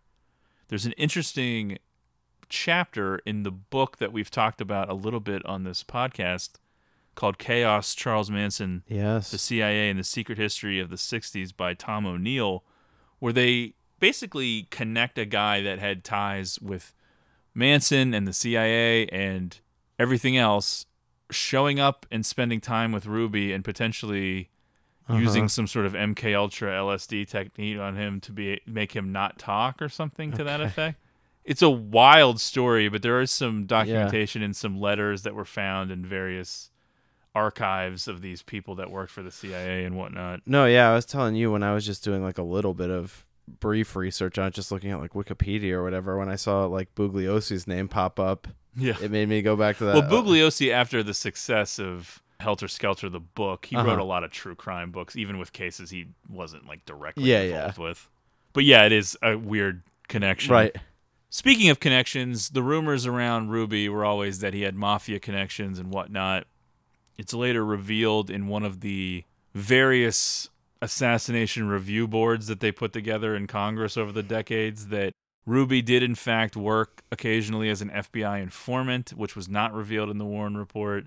There's a lot of questionable things with Jack Ruby. As you were saying, and I agree with, it's just like Oswald defecting to Russia and coming back. It's one of those unexplained things that's just hard to wrap your head around, even if you don't want to buy into a conspiracy. Yeah. How did this guy walk into this space with all of these cops and just walk right up to a prisoner, the most famous prisoner in the world at that moment, and shoot him on live television? It's a pretty damning review of the Dallas Police Force. At the very least. Yeah. But also, I could have used more of a motive from Jack Ruby. During the 6 months following Kennedy's assassination, Ruby repeatedly asked, orally and in writing, to speak to the members of the Warren Commission. The commission initially showed no interest.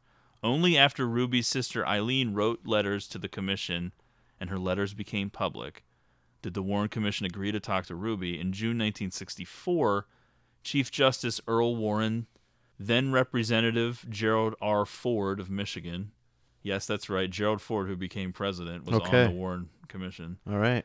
And other commission members went to Dallas to see Ruby. Ruby asked Warren several times to take him to Washington, D.C., saying, "My life is in danger here," and that he wanted an opportunity to make additional statements. He added, "I want to tell the truth, and I can't tell it here." Warren told Ruby that he would be unable to comply because many legal barriers would need to be overcome, and public interest in the situation would be too heavy. Warren also told Ruby that the commission would have no way of protecting him since it had no police powers. That sounds like bullshit. Yeah, really. Ruby said that he wanted to convince President Lyndon Johnson that he was no part of any conspiracy to kill Kennedy. You're telling me that they would not have been able to leverage something to get him to D.C.? That seems nuts. Yeah, I mean, I just think they didn't even want to bother. Well, yeah, okay, that I could buy.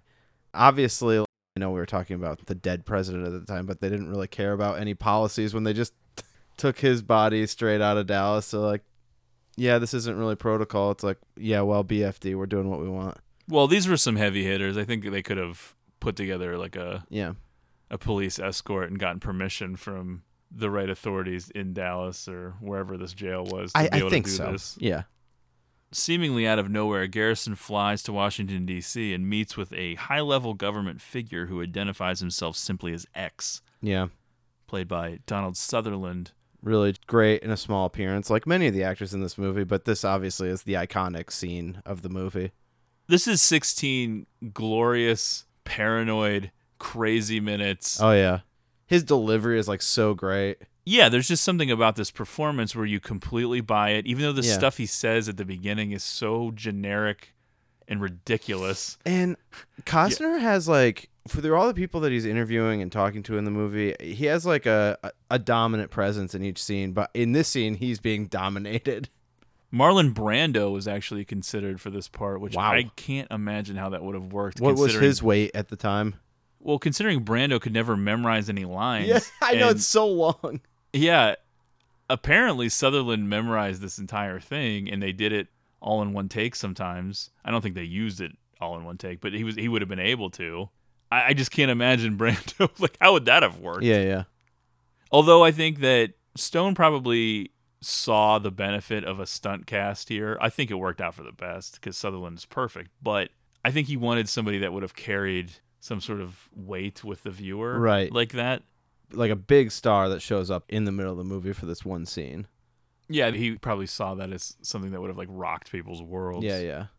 This interaction between Garrison and X becomes the heart of the picture. It's riveting and fascinating, and really takes the conspiracy to the next level. Even if it's only 10% true, it's entirely shocking and maybe the most insane thing that's ever happened.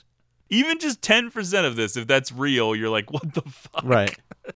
But it's also really the least provable part of the film. You have one guy who's a composite character who conveniently shows up and explains everything and fills in all of the blanks. Uh-huh.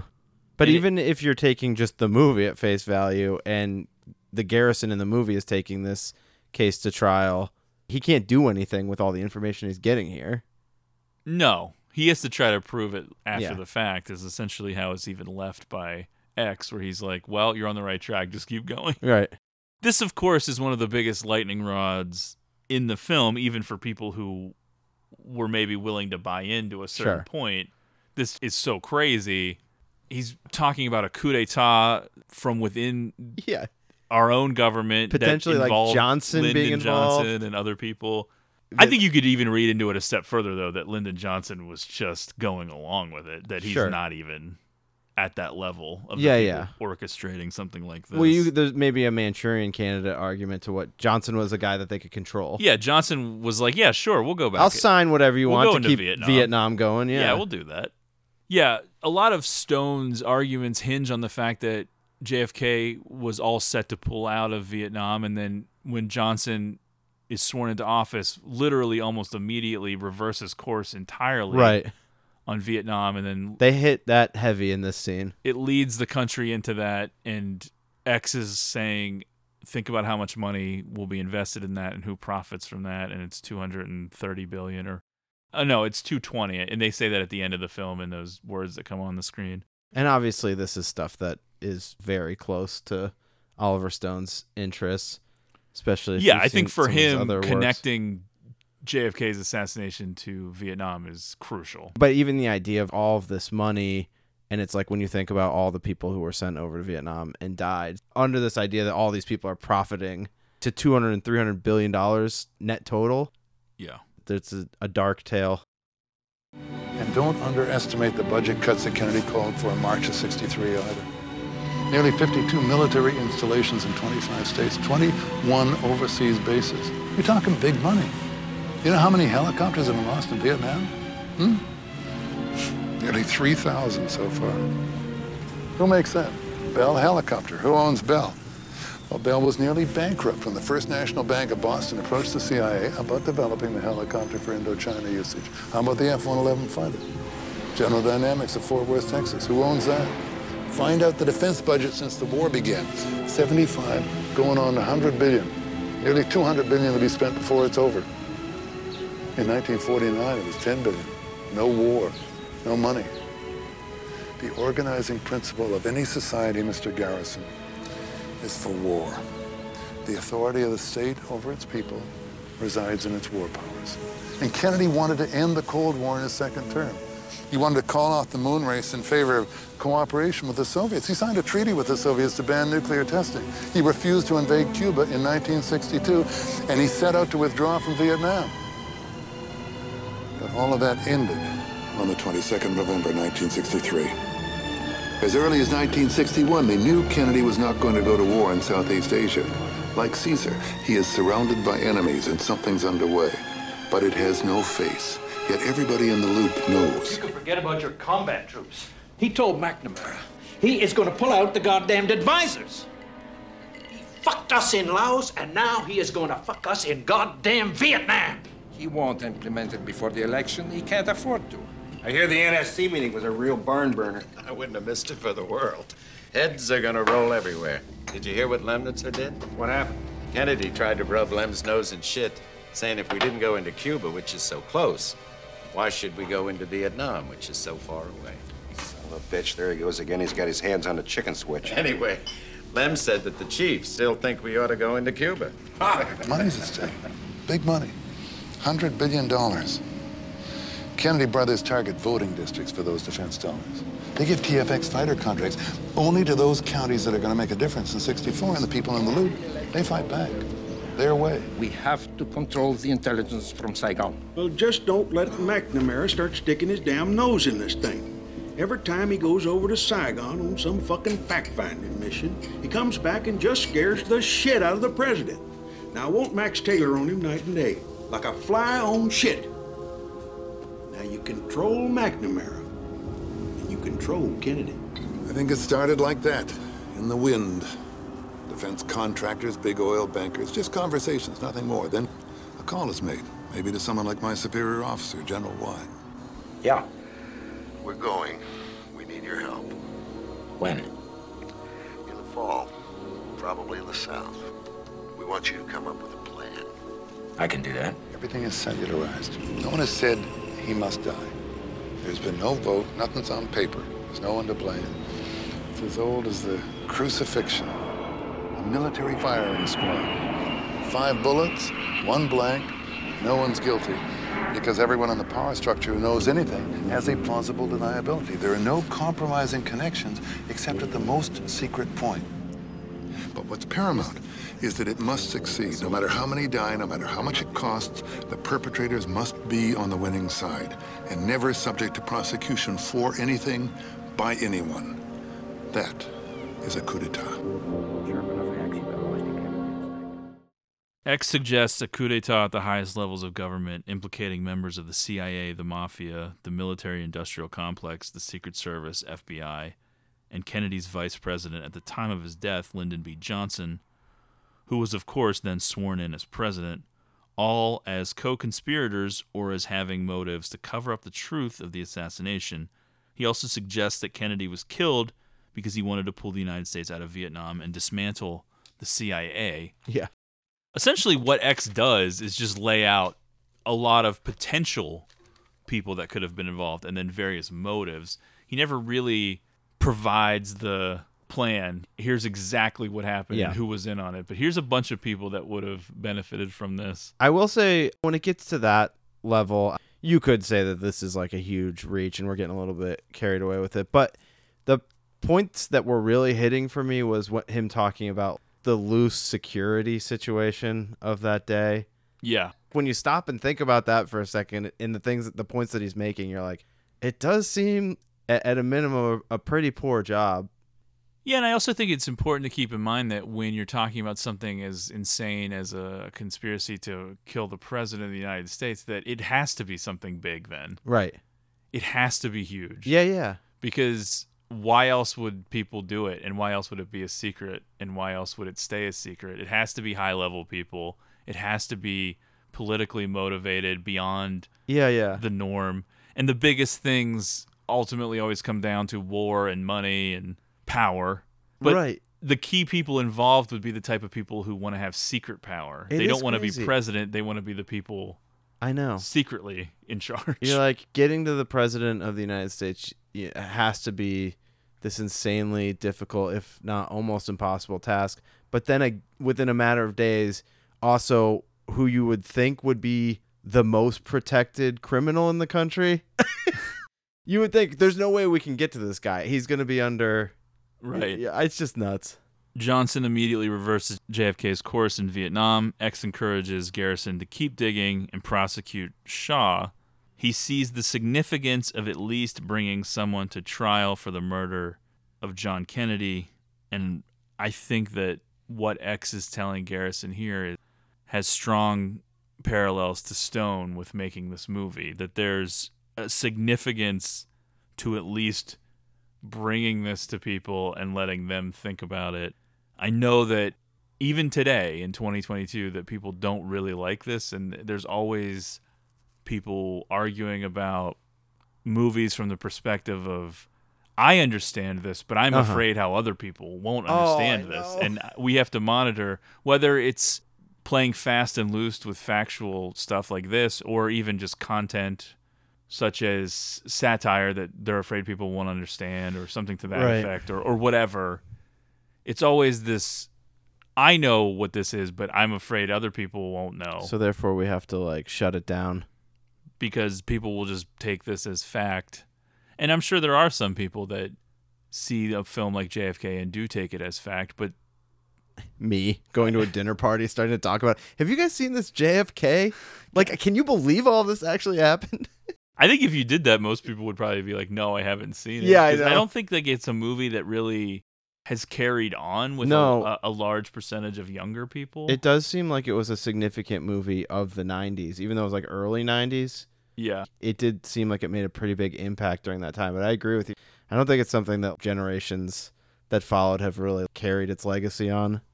Shaw is charged with conspiring to murder the president when Garrison returns to New Orleans.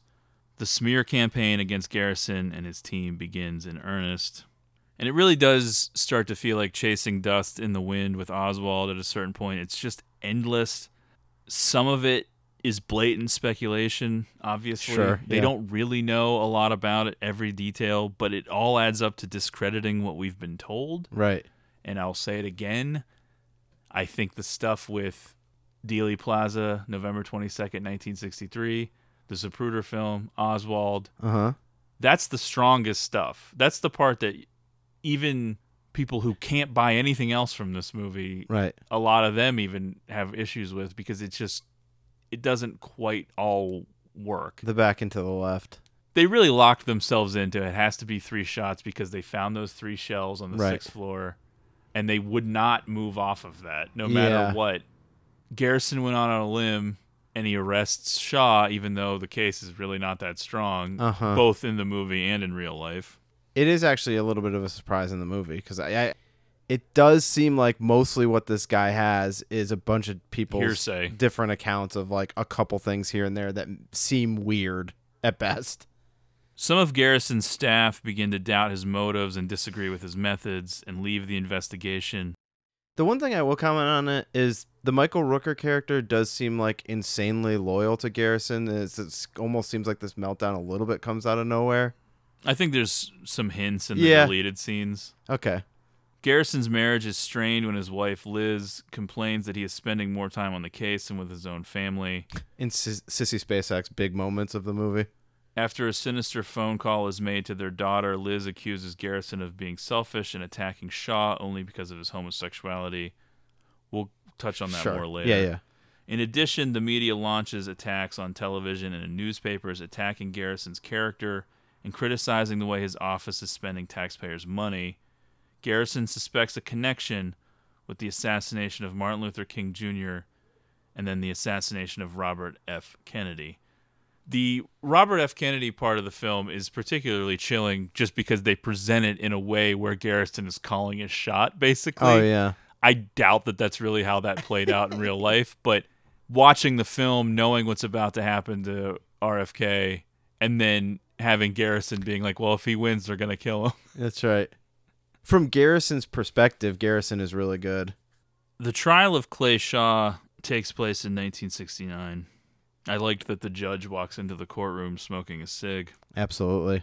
In some ways, this 45 minutes feel like the whole point. Yeah, for sure.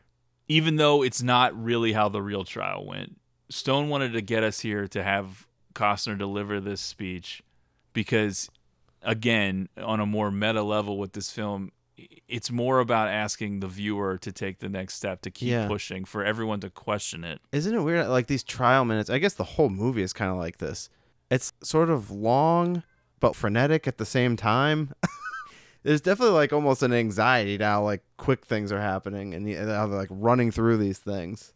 Willie O'Keefe and others testify, but the character of the witnesses is all questioned. Dean Andrews testifies that the call he received from a Clay Bertrand to provide legal services to Oswald was a figment of his imagination. Huh. It's hard not to question that, but... The judge dismisses the officer who booked Shaw, who in his booking admitted that he used Clay Bertrand as an alias, and pretty much that's their whole case. Obviously, as a viewer watching... I have no idea how real this moment really is. Sure. I don't know if Shaw ever actually said that or if they actually had a guy who was going to testify to that. Who knows? But it's dismissed and not allowed in. One of the cool things about this film is in a pre-internet age, most people either had not seen the Zapruder film or had maybe seen it once or twice. Yeah. They certainly weren't seeing it on a big movie screen. And this film is sort of reintroducing that to people. And in 1969, when this trial is taking place... Well, when was... You may have said this, but when was the Zapruder film made public? Because I know in the movie they say that they have to subpoena like Time Life to get it. It wasn't aired on television until like Geraldo Rivera, I think like in the early 80s. Okay. When it leaked. Yeah. But yeah, so the people in the courtroom are seeing this for the first time. which is sort of a hard moment maybe to contextualize. They don't really explain it. Oh, they don't like beat you over the head with that fact in the movie. You may miss it. But yeah, this is like the first time anyone's seeing this. It's sort of a shocking moment. So what really happened that day? Let's just for a moment speculate, shall we? We have the epileptic seizure around 12:15 p.m., distracting the police, making it easier for the shooters to move into their places. The epileptic later vanished, never checking into the hospital. The A-team gets on the sixth floor of the depository. Now, they were refurbishing the floors in the depository that week, which allowed unknown workmen in and out of the building. They moved quickly into position, just minutes before the shooting. The second spotter on the radio talking to the other two teams has the best overall view, the guard spot. B team, one rifleman and one spotter with the headset and access to the building moves into the low floor of the Daltex building. The third team, the C team, moves in behind the picket fence above the grassy knoll where the shooter and the spotter are first seen by the late Lee Bowers in the watchtower of the rail yard. They have the best position of all. Kennedy is close and on a flat, low trajectory. Part of this team is a coordinator who's flashed security credentials at several people chasing them out of the parking lot area. Probably 2 to 3 more men are down in the crowd on L. 10 to 12 men, 3 teams, 3 shooters. The triangulation of fire Clay Shaw and David Ferrie discussed 2 months before. They've walked the plaza. They know every inch. They've calibrated their sights. They've practiced on moving targets. They're ready. Kennedy's motorcade makes a turn from Maine onto Houston. It's gonna be a turkey shoot. They don't shoot him coming up Houston, which is the easiest shot for a single shooter in the book depository. They wait. They wait till he gets to the killing zone between 3 rifles. Kennedy makes a final turn from Houston onto Elm, slowing down to some 11 miles an hour. The shooters across Dealey Plaza tighten, taking their aim. Waiting for the radio to say, green, green, or abort, abort.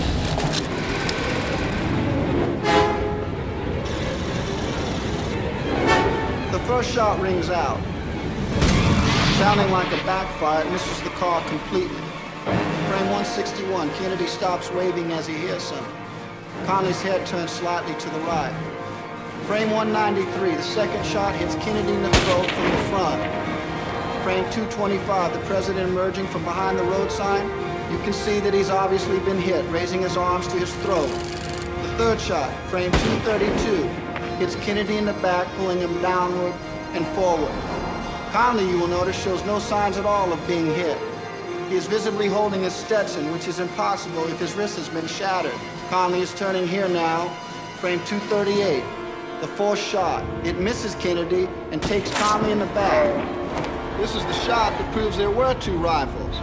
Connally yells out, my God, they're going to kill us all. Somewhere around this time now, another shot that misses the car completely strikes James Pegg down by the underpass. The car breaks. The sixth and fatal shot, frame 313, takes Kennedy in the head from the front. This is the key shot. The president going back and to his left. Shot from the front and right. Totally inconsistent with the shot from the depository. Again, back and to the left. Back and to the left. Back and to the left. Back and to the left. And the Zapruder film does provide a lot of unaccounted for details in the Warren Commission's finding, including the man struck by a bullet fragment, which sort of threw everything into disarray, then the magic bullet theory. It's wild to me that Wayne Knight appears in both the Seinfeld parody and this actual moment in the courtroom where they're going through the magic bullet theory. Back and to the left. Well, actually, in the movie, Newman's not a part of that. Yeah. They use the Zapruder film when he's doing back into the left. Right. But yeah, the whole thing with the bullet traveling through JFK into Governor, is it Donnelly or Connally? I can't remember. the Texas governor. I was going to say Donnelly, but now it seems like Connally is right. Garrison presents the court with a dismissal of the single bullet theory, proposing a scenario involving three assassins firing 6 shots and framing Oswald for the murders of Kennedy and Officer J.D. Tippit. The whole thing with Tippit really is interesting because there's eyewitnesses that seem to say that there were 2 people that ran in different directions after the officer was shot. Somebody also described the assailant as someone much bigger and different looking than Lee Harvey Oswald. So no one really knows for sure, but that's what Oswald was charged with when he was arrested. Does seem crazy. I think there are theories that Tippit was supposed to be the one to kill Oswald to end it faster. Sure. But it didn't happen. Going with the lone gunman, the Warren report, it's Oswald, he acted alone. Bizarre. You would think this guy gets caught on the scene and gets killed or whatever. An assassination of the president, you don't think this guy's getting away. But well, it was a different time. I think that security was just not that tight, which it should have been. And there was so much chaos and confusion. Sure. Potentially because shots were coming in from all different directions. Yeah. We don't know. But no one knew what to do in like the immediate aftermath, and he was stopped in the depository. But then the guy who was the boss was like, "Oh no, he works here," and they let him go. But it is just weird to think that he left the scene and was presumably living his life for like a few hours following this. Yeah, I'm not sure exactly on the time frame. Yeah, I don't know how much time was going by. There's a lot more in the court here with the autopsy, which is explored a lot in the documentary. Garrison goes through Oswald's movements. It's all a masterful job of editing and presentation through this sequence. Sometimes you forget that it's a feature film. It's not a documentary. It feels so real with flashing back through the different Oswald stuff and the different moments in Dealey Plaza and the different moments with LBJ on the plane and then the autopsy, everything. It's crazy. It's just the speed at which Garrison is going through this. It's like he cannot wait to get all this stuff out. Yeah, it's burning inside him, and I think that he knew this was the one opportunity to say this stuff out loud and try to get it on the record. And, of course, he would have loved a Hail Mary of convicting Clay Shaw, but that became almost secondary, at least how it's presented in the film. Right. The final argument from Garrison is so good that you almost get emotional yourself. Right. It ends with Garrison speaking to camera and saying, "It's up to you," directly into the camera.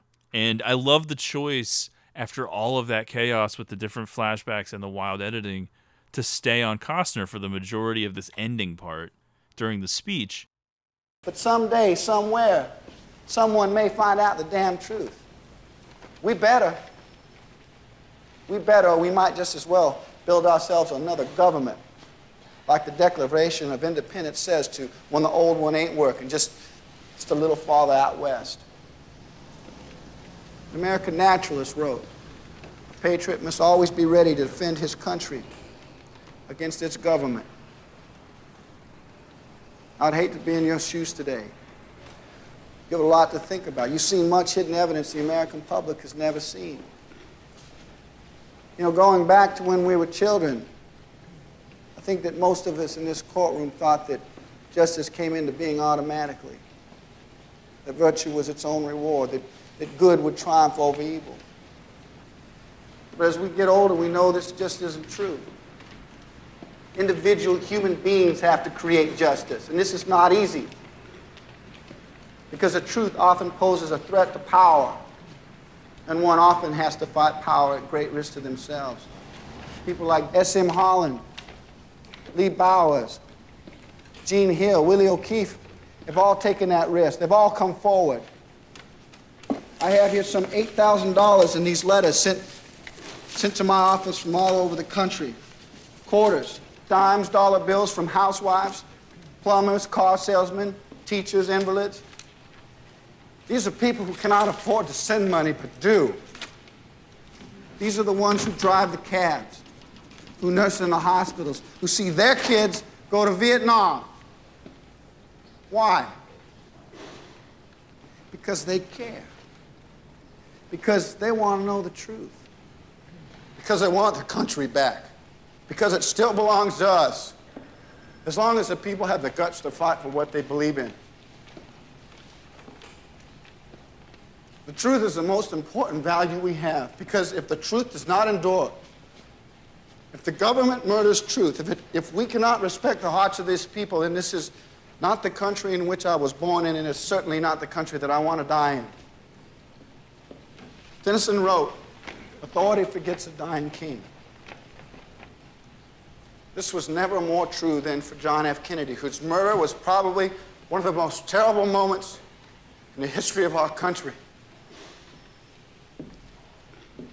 You, the people, the jury system sitting in judgment on Clay Shaw, represent the hope of humanity against government power.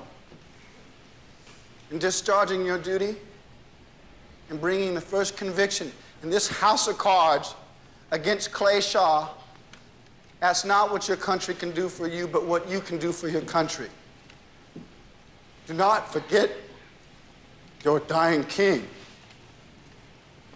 Show this world that this is still a government of the people, for the people, and by the people.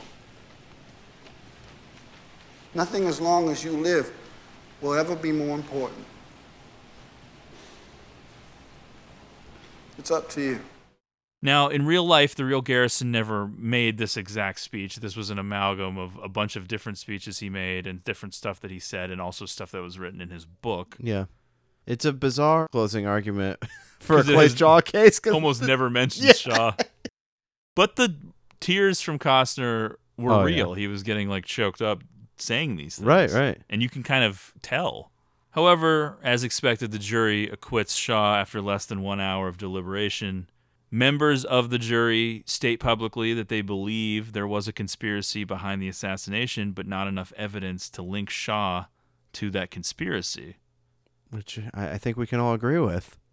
And that's essentially how the film ends. You have Liz, Garrison's wife, show up with the son, and he sort of uses his son in that one moment to say, like, hopefully when they unseal these records, I've already told my son to take care of himself, so he'll be alive in 2029 to go into the public archive and blah, blah, blah. That's a lot of, like, you got to be extra careful living that life now. In 1979, Richard Helms, director of covert operations in 1963, admitted under oath that Clay Shaw had worked for the CIA. Clay Shaw died in 1974 of lung cancer. No autopsy was allowed.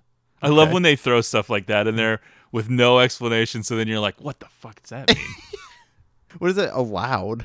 In 1978, Jim Garrison was elected judge of the Louisiana State Court of Appeal in New Orleans. He was reelected in 1988. To this date, he has brought the only public prosecution in the Kennedy killing.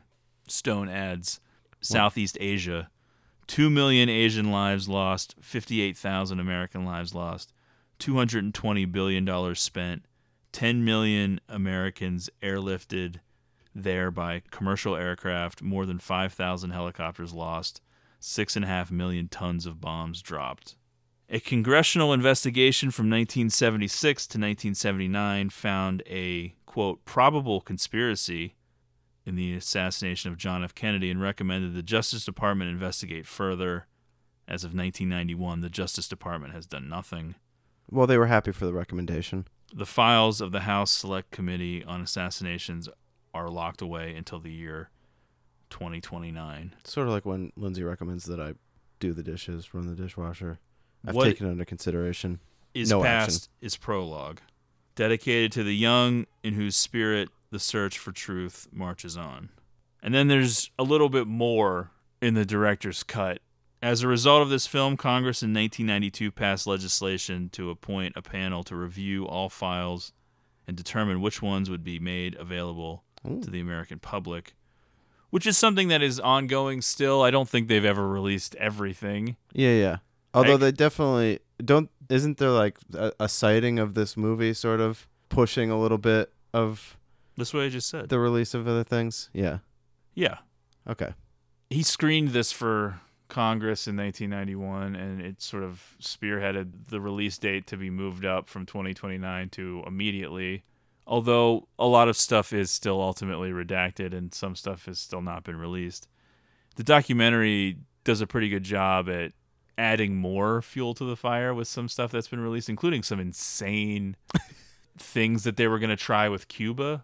that are really disturbing and weird to try to start that war with Cuba that Kennedy said no to. Basically just more motive. Right. So let's get into it. Willie O'Keefe, not real at all. Okay. He's based off of a heterosexual insurance salesman who was also discredited in various ways, shapes, and forms. I'm not really sure where the Willie O'Keefe character came from other than to sort of further the homosexual thread, which is something that doesn't particularly age well about the film. This guy, though, the real guy that O'Keefe is based on, was potentially drugged with what they refer to as truth serum. Okay. And that pentothal or whatever it's called. Right. Which is referenced in the film. Yes. When they mentioned the criticisms that Garrison's facing, yet you never see him do it or anyone talk about it, really. But it seems like Garrison may have done it, which is not great. No. David Ferrie is real, but maintained his innocence. The scene of him admitting to the conspiracy is pretty much an invention. His death was also not particularly suspicious, which is how it's portrayed in the film. Yeah. The truth serum stuff, the witnesses were even worse than how they seem. Oh, boy. The X stuff is part speculation, part fantasy. He's an amalgam character, and one of those guys, I think Prouty, the one that he's based off. There's no part reality? It's just part speculation, part made up? Well, it's just not provable. Well, yeah. Nothing that's said in any of that stuff is really provable. But Garrison says that he had some of these types of conversations.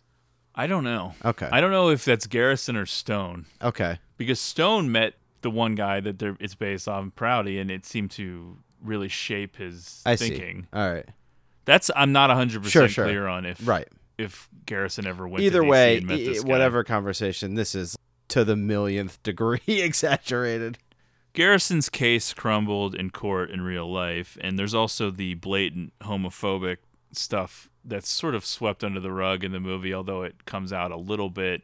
He did sort of portray the New Orleans gay underground lifestyle, which would have been way underground in the 60s, as this horrible thing that conspired to kill the president. And that was really the basis for which a lot of these people were connected. Although the film never really even suggests that Oswald was a homosexual or involved, but you do have to wonder if that's maybe what Garrison was implying by his relationships with these people. I don't know. It does seem odd, yeah. However, Stone did release an annotated version of the script in which he provides sources for every claim made. That doesn't necessarily mean the sources are reliable, legitimate, but it's not as if he made it up. It all is coming from somewhere, something. But absolutely none of that matters, not really. Stone was attacked relentlessly even well before the film was released, attempting to assassinate his character and credibility, which only backfired and made people desperate to actually see the film for themselves. Much like we see happen to the Garrison character in the movie.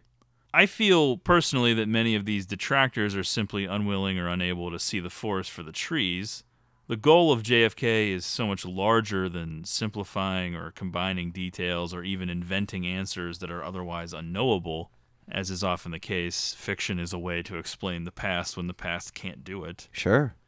JFK is incendiary. It suggests not only corruption and conspiracy at the highest levels, but it also implicates a president in a coup d'etat. This may be a bridge too far for some, but again, we come back to that forest and those trees. Stone believes the Warren Report is fiction, as do now many Americans, and so he sought to create counterfiction using Jim Garrison's quest as his avatar to not necessarily solve the murder of John Kennedy, but to at the very least reveal how much the American people didn't know because we weren't told. Wouldn't you say that there's a higher percentage of Americans that think that something was at least amiss than believe the lone gunman thing? Yeah, I think it's 3 and 4 or something like that. Wow. Although this movie did have a big influence on that. Sure. Detractors have, for decades now, attempted to disprove or invalidate so much of the film, but they can never quite answer everything. They can never make it all make sense, probably because JFK, not as a film, but as an explanation, is just as flawed as the Warren report. Totally. But at least Stone has been pretty open about that. As Garrison says to camera during his closing argument in the courtroom, it's up to you. It's up to the viewer to continue the quest for truth, to never fully trust what you're told, and also, maybe more importantly, to decide for yourself. What do you think? Artistically, it was a big moment for Stone. Oh, yeah. JFK marked a fundamental change in the way that Stone constructed his films, a subjective lateral presentation of the plot with the editing's rhythm carrying the story. Stone brought in Hank Corwin, an editor of commercials, to help edit the film. Oh, that kind of makes sense. Stone chose him because his chaotic mind was totally alien to the film form. And but, it comes through. But he had not developed the long form yet, and so a lot of his cuts were very chaotic. Stone employed extensive use of flashbacks within flashbacks for a specific effect. And this did win Best Cinematography too, right? Yes. Yeah. For your boy Robert Richardson, who now does all of Tarantino's movies. Yeah, yeah. He said in an interview, I wanted to do the film on 2 or 3 levels. Sound and picture would take us back, and we'd go from one flashback to another, and then that flashback would go inside another flashback. I wanted multiple layers because reading the Warren Commission report is like drowning. I think that in a lot of ways, this was the peak of Stone's career in terms of his artistic prowess, and this became his legacy in a lot of ways, but that's also for better and for worse, because I do think he kind of became known as the conspiracy nut guy. Right, right. And this impacted his future. For sure. And you can kind of look at the rest of the 90s and then even the rest of his career, and it seems like there was a definite delineation of pre-JFK and post-JFK. I definitely remember when W was coming out. It seemed like he was getting a lot of shit way in the build-up to it. Yeah. Unfortunately, that movie's really not that good. Yeah, I've never seen it. And doesn't really have the same kind of power. I do think that part of it is just a director getting old. And I also think that despite whatever connections he could have potentially made between George W. Bush and Iraq and whatever happens in JFK with Vietnam, I just don't think the same passion is there. Sure. He just has that special thing about Vietnam, because for Stone, it's always all about Vietnam. It's a big lie or a series of lies, and it's all connected, and it's the reason why he found himself there, watching his friends get killed at such a formative age, even though he did enlist, but I think that in a way makes it worse, because he enlisted under the false pretense in his mind. Yeah.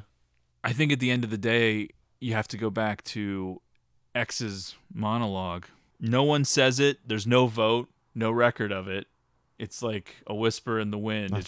It's happening, and only certain people know. And I think that in order for you to believe any part of this movie, you have to sort of understand that it could be just a small, limited number of people, and that the rest of the people don't really know what they're doing, but they're a part of it in some way, and that it's just a few conspirators very high up who put everything into motion and found the right tools. I was comparing it to True Detective Season 1, right? The Yellow King, that monstrous guy who takes the fall for everyone, and the people really high up who were organizing those horrible parties. Right, and it's another one where are untouched. That full web, the full truth is just so much darker than this one guy who and I guess in my comparison to explain it would be that the people beneath Clay Shaw, it's well, how do you get from Oswald and David Ferrie and Willie O'Keefe and Clay Shaw and Jack Ruby all the way up to Alan Dulles or somebody of that nature? And it's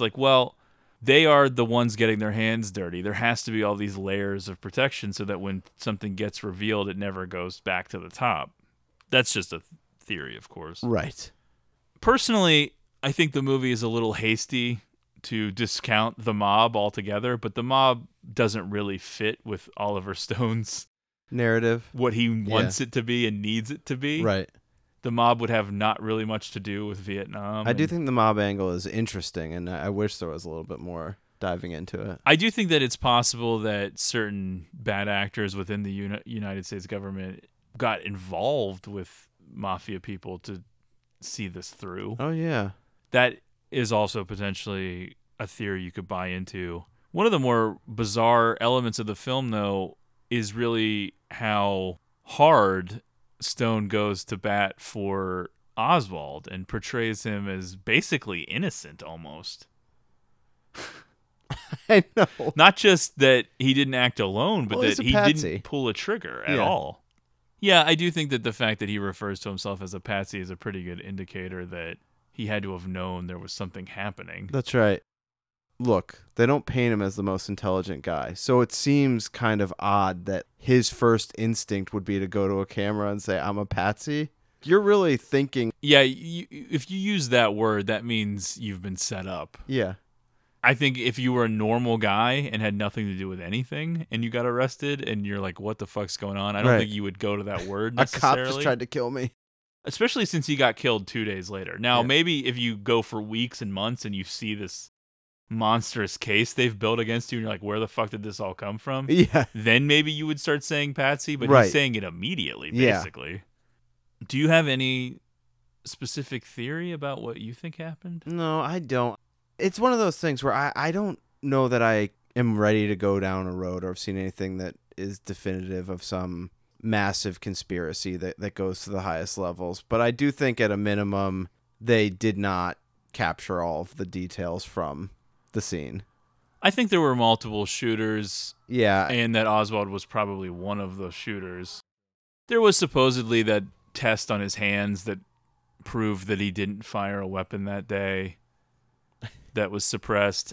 I don't know. Yeah. But it seems like he probably fired some shots and that there were other shooters as well. How high that went up, I don't know. Right. If you believe everything in the movie, then it would seem like there would have to be people on the inside who changed the parade route and did different things. I definitely have the door open, but I think I need a little something more to come out before I'm ready to go to these next levels. But I do think at a minimum, obviously the report... It's not 100% accurate. And I do have a lot of questions about why Jack Ruby goes and does this and is able to pull it off. Even if I take the Lee Harvey Oswald thing, it doesn't seem like Ruby would just be able to just walk up and shoot him on TV 2 days later. And it does feel like an improv, too. Yeah. Where they thought that they would kill him ahead of time, and it didn't happen, so they had to improvise a different murder situation because they couldn't have him talking for too long because something was bound to come out. There are also theories that the bullets were all supposed to miss, and it was supposed to scare Kennedy. I don't really buy into that either, but there's different theories about that, about trying to push. If you're supposed to miss, I mean, that was a pretty bad job. Trying to push him into going to war with Cuba. It's a pretty rough thing to have live footage of. Yeah. Like the president of the United States basically head exploding. Like it is tough to watch. Back and to the left. Yeah. Back and to the left, making the people look at it over and I know. Over and over. Rewind, slow motion.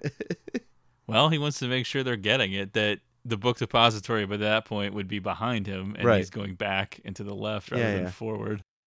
Who knows? We don't know. Definitely not. The movie is wildly entertaining. I was trying to undertake the notes by breaking this into pieces and setting aside like, okay, I'm going to watch this much now and then this much now, then this much now, and then blowing past it every time because you get so sucked into it. Right.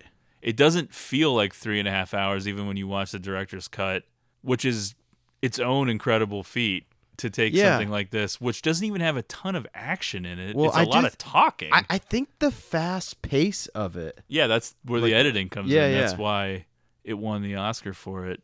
Okay, Jade.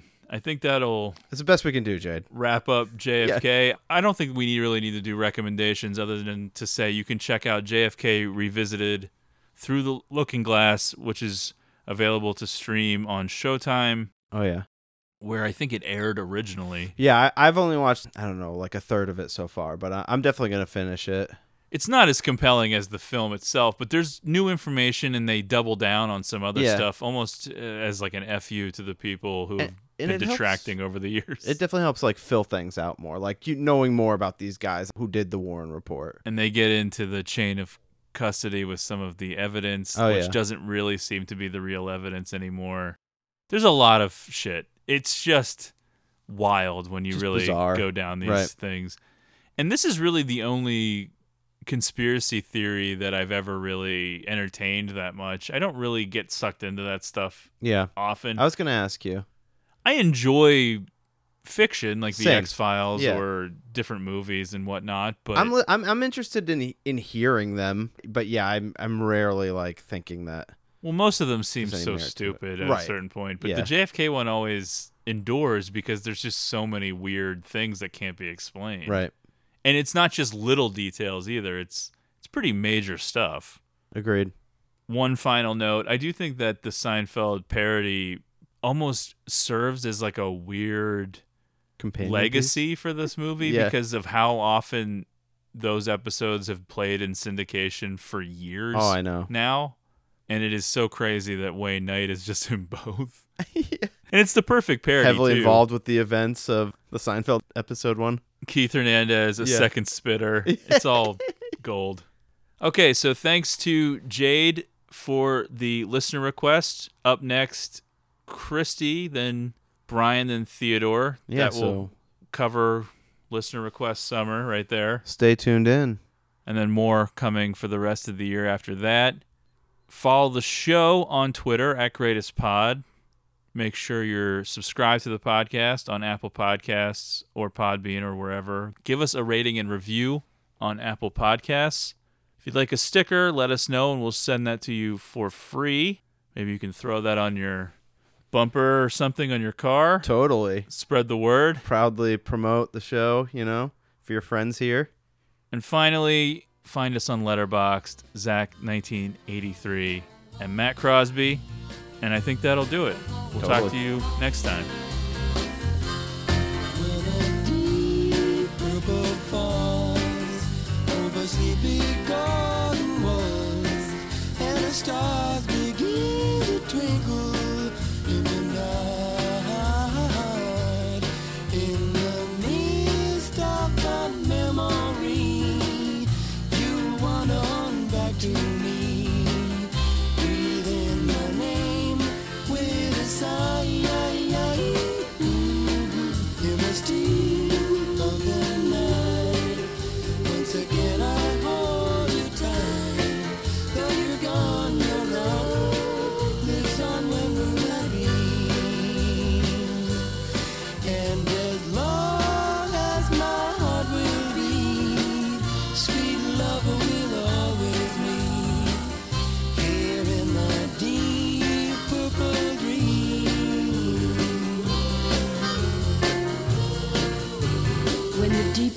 Forest, over sleepy garden walls, and the stars begin to twinkle in the night,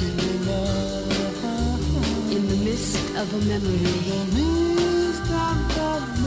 you wander back to me, breathe in my name, with a sigh. In the still of the night, once again I hold you tight. Though you're gone, your love lives on when moonlight beams. And as long as my heart will be, sweet lover will always be. Here in my deep purple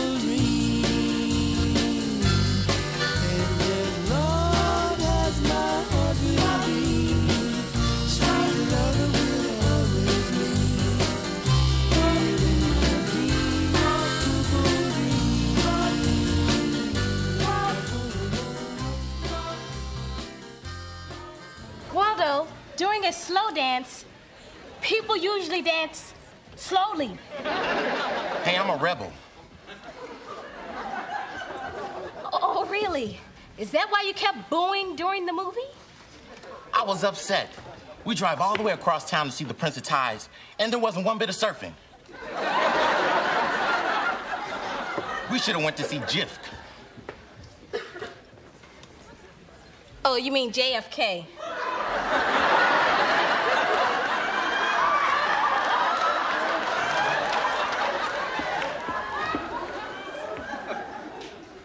I know how it's spelled.